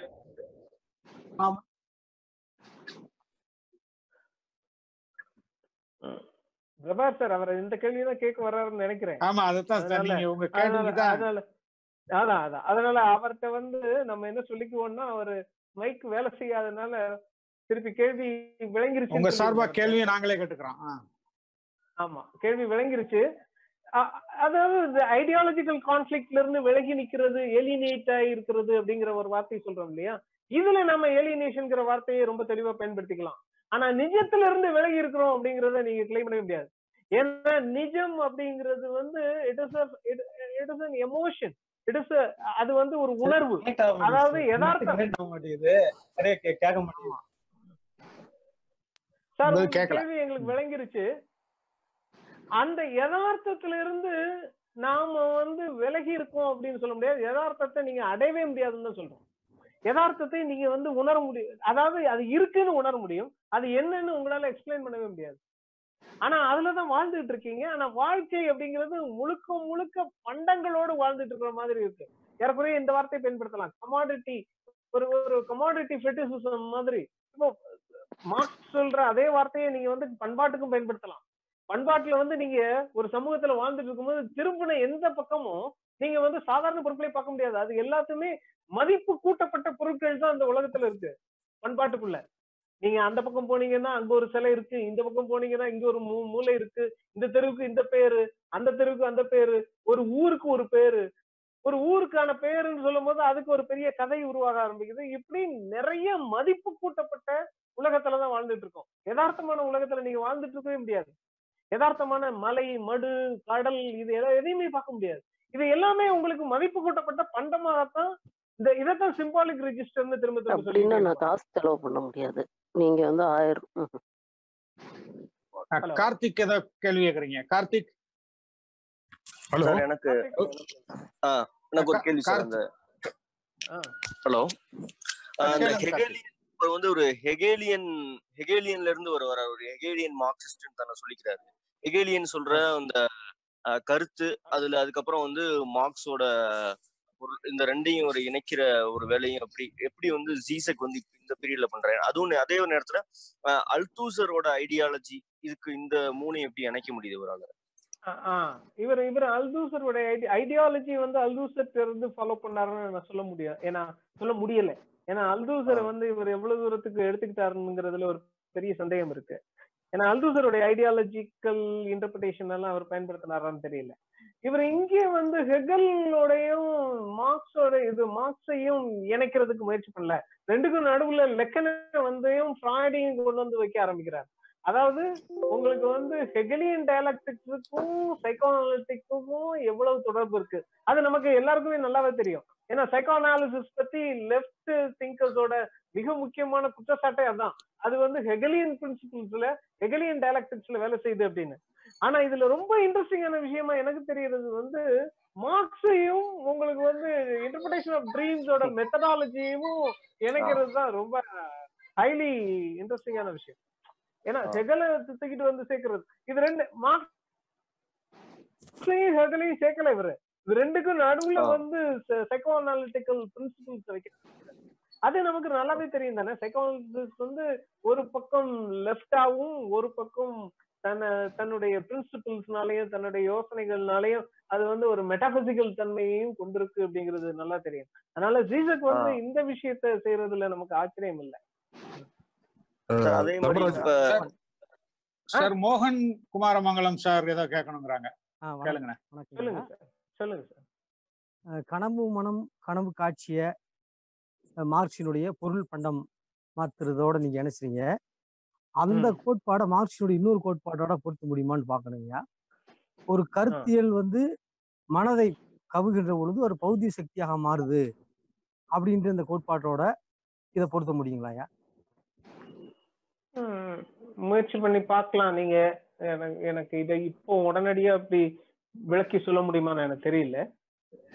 ரொம்ப பண்டம் வந்து ஆமா. பண்டம் பொருள் பண்டமா மாறுது. பொருள் பண்டமா மாறுது. உழைப்பு என்ற ஊடகம் இருக்கு. ஆமா. அது மாதிரி. கருத்தியல் வந்து பௌதி சக்தியா மாறுறப்ப இடையில வந்து பிற மனங்கள் அப்படின்ற ஒரு ஊடகம் இருக்கு. கருத்தியல் பௌதிக சக்தியா மாறுதுன்னா என்ன பௌதிக சக்தி? நீங்க என்ன மீன் பண்றீங்க? போராட்டமாவா? ஒரு போராட்ட வடிவமா? அதான் ஆ? அதான். அத ஆமாங்க சொல்லிருங்க வெளிப்படையா. அத சொல்லிட்டீங்கன்னா நீங்களே பதில் சொல்லிடலாம். அதுதான் சொல்றேன் கருத்தியல் மோதல்கள் வந்து போராட்ட மோதல்களாக மாறும்போது என்ன நடக்கணும்னு கேட்க வரீங்க. அப்படிதானே? ஆமாங்க அப்படிதானே? உங்களுக்கு உங்களுக்கே பதில் தெரியுமே. சரிங்க. இல்லையா? கருத்தியல் முதல் மோதல் எப்போ வந்து போராட்ட அல்லது புரட்சிகர மோதலாக அந்த கான்ட்ரடிக்ஷன் எப்போ வந்து ஒரு ஒரு இது இதுல ரொம்ப தெளிவா மிக முக்கியமான ஒண்ணு மார்க்ஸ் ஃபால்ஸ் கான்சியஸ்னஸ் பேசுறதையெல்லாம் இவர் வந்து ஒத்துக்கல. ஜீசக் ஒத்துக்கல. இந்த இடத்துல மறுக்கிறாரு. ஜீசக் வந்து ஃபால்ஸ் கான்சியஸ்னஸ் அப்படிங்கிறது வந்து உங்களுக்கு பொலிட்டிக்கல் கரெக்ட்னஸ் உள்ள கொண்டு வந்து நம்மள மாட்டிருச்சு. அதனாலதான் எல்லாருமே வந்து இந்த ஃபால்ஸ் கான்சியஸ்னஸ் அப்படிங்கிற ஒரு விஷயத்த நம்ம எல்லாருமே உள்வாங்கிக்கிட்டு நமக்கு கடவுள் தேவையா இருந்தாலும் இல்ல இல்ல எனக்கு தேவையில்லை எங்க வீட்டுல தேவைன்னு சொல்லிட்டு இருக்கோம். எங்க வீட்டுல உள்ளவங்களுக்கு எல்லாம் ரொம்ப நெய்வான ரொம்ப ரொம்ப உடைஞ்சு போகிற ஃப்ரஜைலான சப்ஜெக்டிவிட்டியா இருக்காங்க. அவங்களுக்கு கடவுள் இல்லாத உலகத்தை கற்பனை செய்யறதுக்கு ரொம்ப கஷ்டமா இருக்கு வாழ்றது. அதனால அவங்களுக்கு எல்லாம் சாமி கும்பிடுவாங்க அவங்க எல்லாம் ரிச்சுவல் பண்ணிக்கிறாங்க அப்படிங்கிற. சரி இந்த பொலிட்டிக்கல் கரெக்ட்னஸ் இந்த ஃபால்ஸ் கான்சியஸ்ல இருந்து வர்றது அப்படிங்கறதை எல்லாம் இவர் வந்து பேசுவாரு. யாரு? ஜீசர் ஸோ மார்க்சியன் பிரின்சிபிள்ஸ் அந்த ஐடியாலஜிக்கல் கான்ஃபிளிக்ட ஃபால்ஸ் கான்சியஸ்னஸ் சொல்லி இந்த real true consciousness true conflict அப்படிங்கறத வேற ஒண்ணு சொல்றதுன்னு இருக்கு இல்லையா? அது பத்தியான ஒரு பெரிய மதிப்பீடு இதுக்குள்ள உட்கார்ந்துருக்கு. அதை நீங்க விளங்கிக்கிட்டீங்கன்னா இந்த ரெண்டாவது கேள்வி வந்து உங்களுக்கு இன்னும் விளங்கும். அதை நான் ஓப்பனா சொல்லல உங்களுக்கு. மார்க்ஸ் வந்து இந்த ஐடியாலஜிக்கல் கான்ஃபிளிக்ட எப்படி மதிப்பிட்டது அந்த ஐடியாலஜிக்கல் கான்ஃபிளிக்டோட ரோல் என்னங்கிறது லாக்லவ்ல நம்ம பேசணும் இல்லையா? ஒரு எம்டி சிக்னிஃபயர் அந்த எம்டி சிக்னிஃபயர்ல வந்து அதனுடைய தேவை என்ன? சமூகத்துல வந்து இந்த மோதல்கள் முரண்கள் எல்லாமே வந்து என்ன வேலையை செய்ய முடியும் அப்படின்னு. நவ மார்க்சியம் அல்லது நவ மார்க்சியர்கள் பேசக்கூடிய அடுத்த நகர்வுங்கிறது இதுதான். அதாவது இத நீங்க வந்து ஃபால்ஸ் கான்சியஸ்னஸ்னு சொல்லி ஒதுக்கி அதுக்கு ஒரு பொலிட்டிக்கல் கரெக்ட்னஸ் இல்லை அப்படின்னு ஒதுக்கிட முடியாது. ஆனா இது இதுதான் உலகத்தை இயக்கி கொண்டு இருக்கிறது இந்த ஃபால்ஸ் கான்சியஸ்னஸ் அப்படிங்கிற ஒரு மதிப்பீடு தான் உங்களுக்கு வந்து நீங்க ஃபாலோ பண்ணிட்டு இருக்கிற கருத்தியலையே மறுக்க சொல்லுது திரும்ப திரும்ப வெளிப்படையா. அததான் திரும்ப திரும்ப சீசக் வந்து கேள்வி கேட்டுட்டே இருக்காரு. தர்மராஜ் சார் நான் முஜீப் பேசுறேன். சொல்லுங்க. முஜீப். இந்த நமக்கு இந்த மார்க்ஸ் வந்து இந்த கமாடிட்டியை பத்தி சொல்லும் போது ஒரு கமாடிட்டியை எப்படி தீர்மானிக்கிறோம்னா அது வந்து யூஸ் வேல்யூ எக்ஸ்சேஞ்ச் வேல்யூ பண்ட மாற்று பண்ட மாற்று அல்லது அதனுடைய பரிவர்த்தனை மதிப்பு இந்த ரெண்டை வச்சுதான் தீர்மானிக்கிறேன்னு சொல்லுவாரு. ஆனா அதே இது வந்து ஆமா ஆமா அந்த அதே இது அப்புறம் பூதுலார் வந்து சொல்லும் போது அவரு இது கூட வந்து இன்னொரு வேல்யூ வந்து சொல்றாரு. இங்க என்னன்னு சைன் வேல்யூ குறியீட்டு மதிப்பு. ஒரு பொருளுக்கு கிட்ட என்ன இந்த யூஸ் வேல்யூ எக்ஸ்சேஞ்ச் வேல்யூ தாண்டி இந்த சைன் வேல்யூ வந்து ரொம்ப இம்பார்ட்டன்ட் அப்பந்தான் வந்து ஒரு சில சைனுக்காக அல்லது ஒரு சில லேபிளுக்காக நம்ம சில பொருட்களை எல்லாம் வாங்குறதெல்லாம் பாக்குறோம். இப்போ அந்த சைன் வேல்யூ இந்த யூஸ் வேல்யூ எக்ஸ்சேஞ்சுக்கும் நீங்க சொல்லக்கூடிய இந்த இந்த ஃபெஸ்டிசிசம் அல்லது என்ன இந்த உருவேற்றுதல் அதுக்கு அதுக்கும் ஏதாவது தொடர்பு இருக்கா? அல்லது அதுதான் இல்ல இது எல்லாமே இந்த வேல்யூ எல்லாத்தையுமே வந்து ஃபெட்டிசிசம் தான் சொல்றோம். ஒரு சாதாரண பொருளின் மீது இவ்வளவு மதிப்புகளையும் நீங்க கூட்ட போய் தான் அது பண்டமாவே மாறுது. இல்லைன்னா அது பண்டம் இல்ல. இல்லைன்னா அது ஒரு சாதாரண பொருள். சோ இவ்வளவு பொருளை இப்ப வந்து அது புதிலார் சொல்ற சிம்பாலிக் வேல்யூவா இருந்தாலும் சரிதான் சைன் வேல்யூவா இருந்தாலும் சரிதான் அல்லது வந்து யூசர் வேல்யூ அல்லது வந்து அது மார்க்கெட் வேல்யூவா இருந்தாலும் சரிதான். எல்லாமே அந்த பொருள் மீது ஏற்றப்படுகிற உருக்கள் தான். அந்த பொருட்கள் மீது இறக்கப்படுகிற அது அதாவது ஒரு மனிதனுக்கு மேல சாமி இறக்குற மாதிரி. ஃபெட்டிசிசம் அப்படின்னா கமாடிட்டி ஃபெட்டிசிசம் தான். இவ்வளவும் அந்த பொருள் மேல நடக்க போய் தான் அதுக்கான அது அது வந்து கமாடிட்டியா மாறுது. ஸோ இது எல்லாத்தையுமே சேர்த்து தான் நம்ம சொல்றோம். சரி சரி. வேற கேள்விகள்?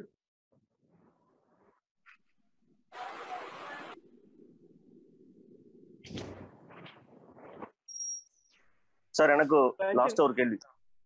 சொல்லுங்க. சார் இந்த சைக்கோ அனாலிசிஸ் மேல இருக்கிற விமர்சனங்களை வந்து இவர் எப்படி பாக்குறாரு சைக்கோ அனாலிசிஸ்ல பிஹெச்டி பண்ணிருக்காரு சைக்கோ அனாலிசிஸ்ல ஒர்க் பண்றாரு தொடர்ந்து. அது மேல விமர்சனங்களை எப்படி எதிர்கொள்றாரு? ஏன்னா ஃபூக்கோல இருந்து தொடர்ந்து ஜீசக் எப்படி எதிர்கொள்றாரு? ஃபூக்கோ அதுக்கப்புறம் டெலியூஸ் சொல்ற விமர்சனங்களை இவர் எப்படி எதிர்கொள்றாரு? இல்ல டெலியூஸ் வந்து அவர் சொல்ற விமர்சனத்தை அவர் அதான் ரொம்ப தெளிவா சொல்லுவார்ல ஒரு ஸ்டேட்மெண்ட் அவருடைய டெல்லிஸோட மோசமான புத்தகத்துல புத்தகம் எதுன்னா ஆன்டி அடிபஸ் தான் மோசமான புத்தகம் அது. ஏன்னா டெலியூஸ்க்கு வந்து இது புரியல அப்படிங்கிறது தான் அவருடைய மிக முக்கியமான ஒரு குற்றச்சாட்டு. இவர் வந்து it is he is an advocate of Lacan so அதனால சைக்கோ அனாலிசிஸ் மேல இவருக்கு இருக்கிற காதல் பிரேமை இது எல்லாமே வந்து அவர் அப்படித்தான் பேச வைக்குது. ஆனா ஆன்டியோடிபஸ் மாதிரி நமக்கு தெரியும் ஆன்டியோடிபஸோட முக்கியத்துவம் அந்த புத்தகத்தினுடைய இம்பார்ட்டன்ஸ் எல்லாமே. ஆனா இவரு டெலிஸ் எழுதுற புத்தகங்களே ரொம்ப மோசமான புத்தகம் சோ அந்த வகையில அது வந்து அது எப்படி எதிர்கொள்றாருன்னா ரொம்ப சிறுபிள்ளைத்தனமா எதிர்கொள்ற மாதிரி இருக்கும். இது இந்த ஸ்டேட்மெண்ட்ல ரொம்ப சின்ன பிள்ளைத்தனமானது. இன்னும் எதிர்கொள்ளவே ஆரம்பிக்கல சொல்ல போனா என்ன? அப்படி அப்படி எடுத்துக்கலாம். எதிர்கொள்ளவே ஆரம்பிக்கல. இல்ல இல்ல ஆக்சுவலா இல்ல ஆக்சுவலா ஜீசக் மேல இருக்கிற இன்னொரு மிக முக்கியமான குற்றச்சாட்டு என்னன்னா இவ்வளத்தையும் பாத்துட்டீங்கன்னா இவ்வளவும் வந்து லெக்கனுடைய விஷயங்கள் தான். அவர் சப்ளைம் ஆப்ஜெக்ட் ஆஃப். ஐடியாலஜி லெக்கனை வந்து இன்டர்பிரட் பண்றாரு அவ்வளவுதான். ஜீசக்கா ஆ. சொல்றதுக்கு எதுவுமே இல்ல. Applies to the 20th century situation. ஆ அத அப்படி வந்து ஃபில்முக்கு அப்ளை பண்ணி காட்டுறாரு. சோ ஆ. ஒரு தியரிட்டிஷியன் மாதிரின்னு வச்சுக்கலாம். Is a theoretician but ah. he is not a scientist அப்படின்னு கிளைம் பண்ண முடியும். அதனாலதான் ஜீசக்கோட கோட்னு எதையும் சொல்ல முடியல. இது ஜீசக்கோட ஸ்டேட்மெண்ட் அப்படின்னு ஒண்ணு சொல்ல முடியல. ஜீசக்கோட கான்செப்ட் அப்படின்னு எதையுமே சொல்ல முடியல. அவரோட ஒரிஜினல் கான்ட்ரிபியூஷன் ஒண்ணு சொல்ல முடியல. பட் சீசக்கு இந்த லெவல்ல லெக்கனை வந்து இந்த மாதிரி இன்டர்பிரட் பண்ண லெவல்ல அது அந்த லெவல்ல அவரை மறுக்க முடியாதுன்னு தான் சொல்லுவேன். அது. ஹி அவர் நிறைய ஓப்பனிங்ஸ கிரியேட் பண்றாரு. அது அது ரொம்ப முக்கியம். ஆ. ஓ முடிச்சலாம்னு நினைக்கிறேன். டைம். முடிய போகுது. சுருக்கமா கேளுங்க. டைம் ஆயிடுச்சு. ஒரே ஒரு அவ்வளவுதான். ஆ சரி சரி. யாரு? முன்னாடி கட் ஆயிடுச்சு. இப்ப கேட்டு கடைசியா வந்து பாத்தீங்கன்னா சமூகத்துல இருந்து நாம சமூகத்துல இருந்து நம்ம விலகி வந்துட்டோம். எல்லா பிரச்சனையில இருந்து தனியா நிக்கிறோம் அப்படின்னு. சொன்னீங்க. ஆமா. பாத்தீங்கன்னா நீங்க முன்னாடி பேசின அந்த மூணு பாயிண்ட் வந்து ஒண்ணுக்கு ஒண்ணு தொடர்பு இருக்க மாதிரியும் ஒற்றுமை இருக்க மாதிரி நான் ஃபீல் பண்றேன். எப்படிங்கன்னா ஃபர்ஸ்ட். பாத்தீங்கன்னா அந்த நம்ம உள் உணர்வு உள்ள வேலை பார்த்துக்கிட்டே இருக்கு. யதார்த்தத்தை கண்டுபிடிக்க முடியாது. அங்கேயும் பாத்தீங்கன்னா நாம நம்மளுடைய பங்கு எதுவுமே இல்லை. ரெண்டாவது பாத்தீங்கன்னா அன்கான்சியஸ்ல நம்ம வந்து கனவு வந்து வேலை பார்க்குது. அங்கேயும் நம்ம. பங்கு எதுவும் இல்லை. மூணாவது பாத்தீங்கன்னா அந்த மூலதனம் தான் வந்து நம்மளுடைய அந்த பண்டத்தை வந்து தீர்மானிக்குது. இப்போ அதோட மதிப்பை தீர்மானிக்குது. இப்படி எல்லாமே பாத்தீங்கன்னா நாம எந்த பங்குமே வைக்காதனால இப்பயும் நாம என்ன பண்றோம் எந்த பங்கு வைக்காம விலகி நிக்கிறோம் அப்படிங்கிற மாதிரி ஒரு ஒண்ணுக்கு ஒண்ணு தொடர்பு இருக்கிற மாதிரி நான் ஃபீல் பண்றேன். அதை பத்தி கொஞ்சம் இல்ல இது அப்படி தொடர்பா இருக்கிற மாதிரி எனக்கு அப்படி நம்ம ரொம்ப ஈஸியா சொல்லிட முடியல. ஏன்னா இதுல வந்து ரொம்ப அடிப்படையிலே யதார்த்தத்துக்கும் நமக்கும் இருக்குமான இடைவெளி இருக்கு இல்லையா? அந்த இடைவெளி வந்து நம்மளுடைய சிம்பாலிக் ரிஜிஸ்டர் அல்லது நாலேஜ்ங்கிறது கிரியேட் பண்ண இடைவெளி. இது இது வந்து ரொம்ப சிக்கலான ஒரு இடம். யோசிச்சு பாத்தீங்கன்னா நாம் யாருன்னு யோசிக்கிறோம் இல்லையா? நாம நம்மளுடைய அறிவு ஞானம் அப்படின்னு. அந்த ஞானம் தான் அந்த இடைவெளியை உருவாக்கியிருக்கு. அதனால இந்த ஞானத்தின் வழியாக நீங்க இந்த இடைவெளியை நிவர்த்தி செய்யறதுங்கிறது சாத்தியம் இல்ல. இந்த ஒரு ஒரு இடைவெளி இருக்குங்கிறத புரிஞ்சுக்கிறதோட நம்ம வந்து முடிச்சிடறோம் முடியுது ஏன்னா வந்து அந்த யதார்த்தத்தை நீங்க பக்கத்துல போறதுக்கான வாய்ப்பே இல்லை. ஏன்னா அந்த யதார்த்தம் அப்படிங்கிறது ஒரு ஆப்ரியாரின்னு ஒண்ணு பிலாசபில சொல்லுவாங்க. ஒரு அடிப்படையான ஒரு கருதுகோள். அந்த கருதுகோள் மேல மத்த எல்லாமே கட்டப்படும். அந்த கருதுகோள் மாதிரி இந்த யதார்த்தம்ங்கிறது ஒரு இந்த உலகத்துல அடிப்படையா இருக்கக்கூடிய ஒண்ணு. அதன் மீது நம்முடைய ஞானங்கள்லாம் கட்டப்பட்டிருக்கு. சோ அதனால அந்த அடிப்படையை போய் நீங்க வந்து கேட்க முடியாது. ஏன்னா அதன் மீது தான் இந்த ஞானமே கட்டப்பட்டிருக்கு. அந்த விஷயத்த நான் ஏலியனேஷன் சொல்ல மாட்டேன். ஏன்னா ஏலியனேஷன் அப்படிங்கிறது நீ ஏற்கனவே தொடர்புல இருந்து விலகி வந்தாதான் ஏலியனேஷன் நீங்க இங்க தொடர்புல இல்ல. புரியுதா?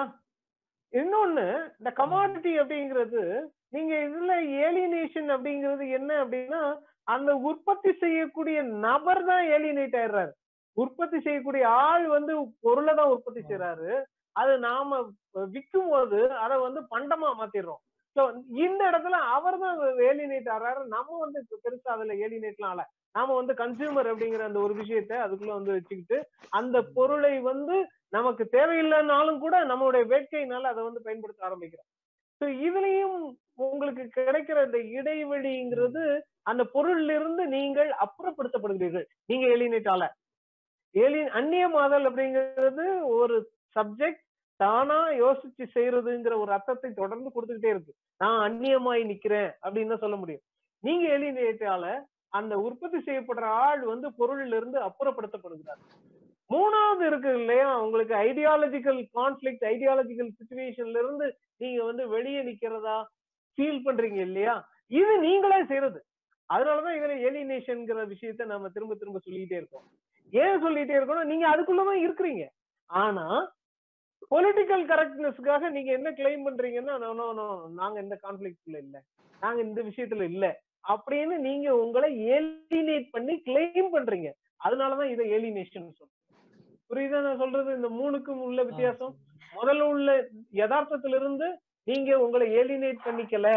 ஏன்னா யதார்த்தத்துக்கு பக்கத்துலயே நீங்க போல. ரெண்டாவது இருக்கக்கூடிய பண்டத்திலிருந்து உங்களை நீங்க எலினேட் பண்ணிக்கல. ஏன்னா அது நீங்க உற்பத்தி செய்கிறவரா இருந்தா நீங்க அப்புறப்படுத்தப்பட்டிருக்கீங்க. நீங்க எலினேட் ஆல.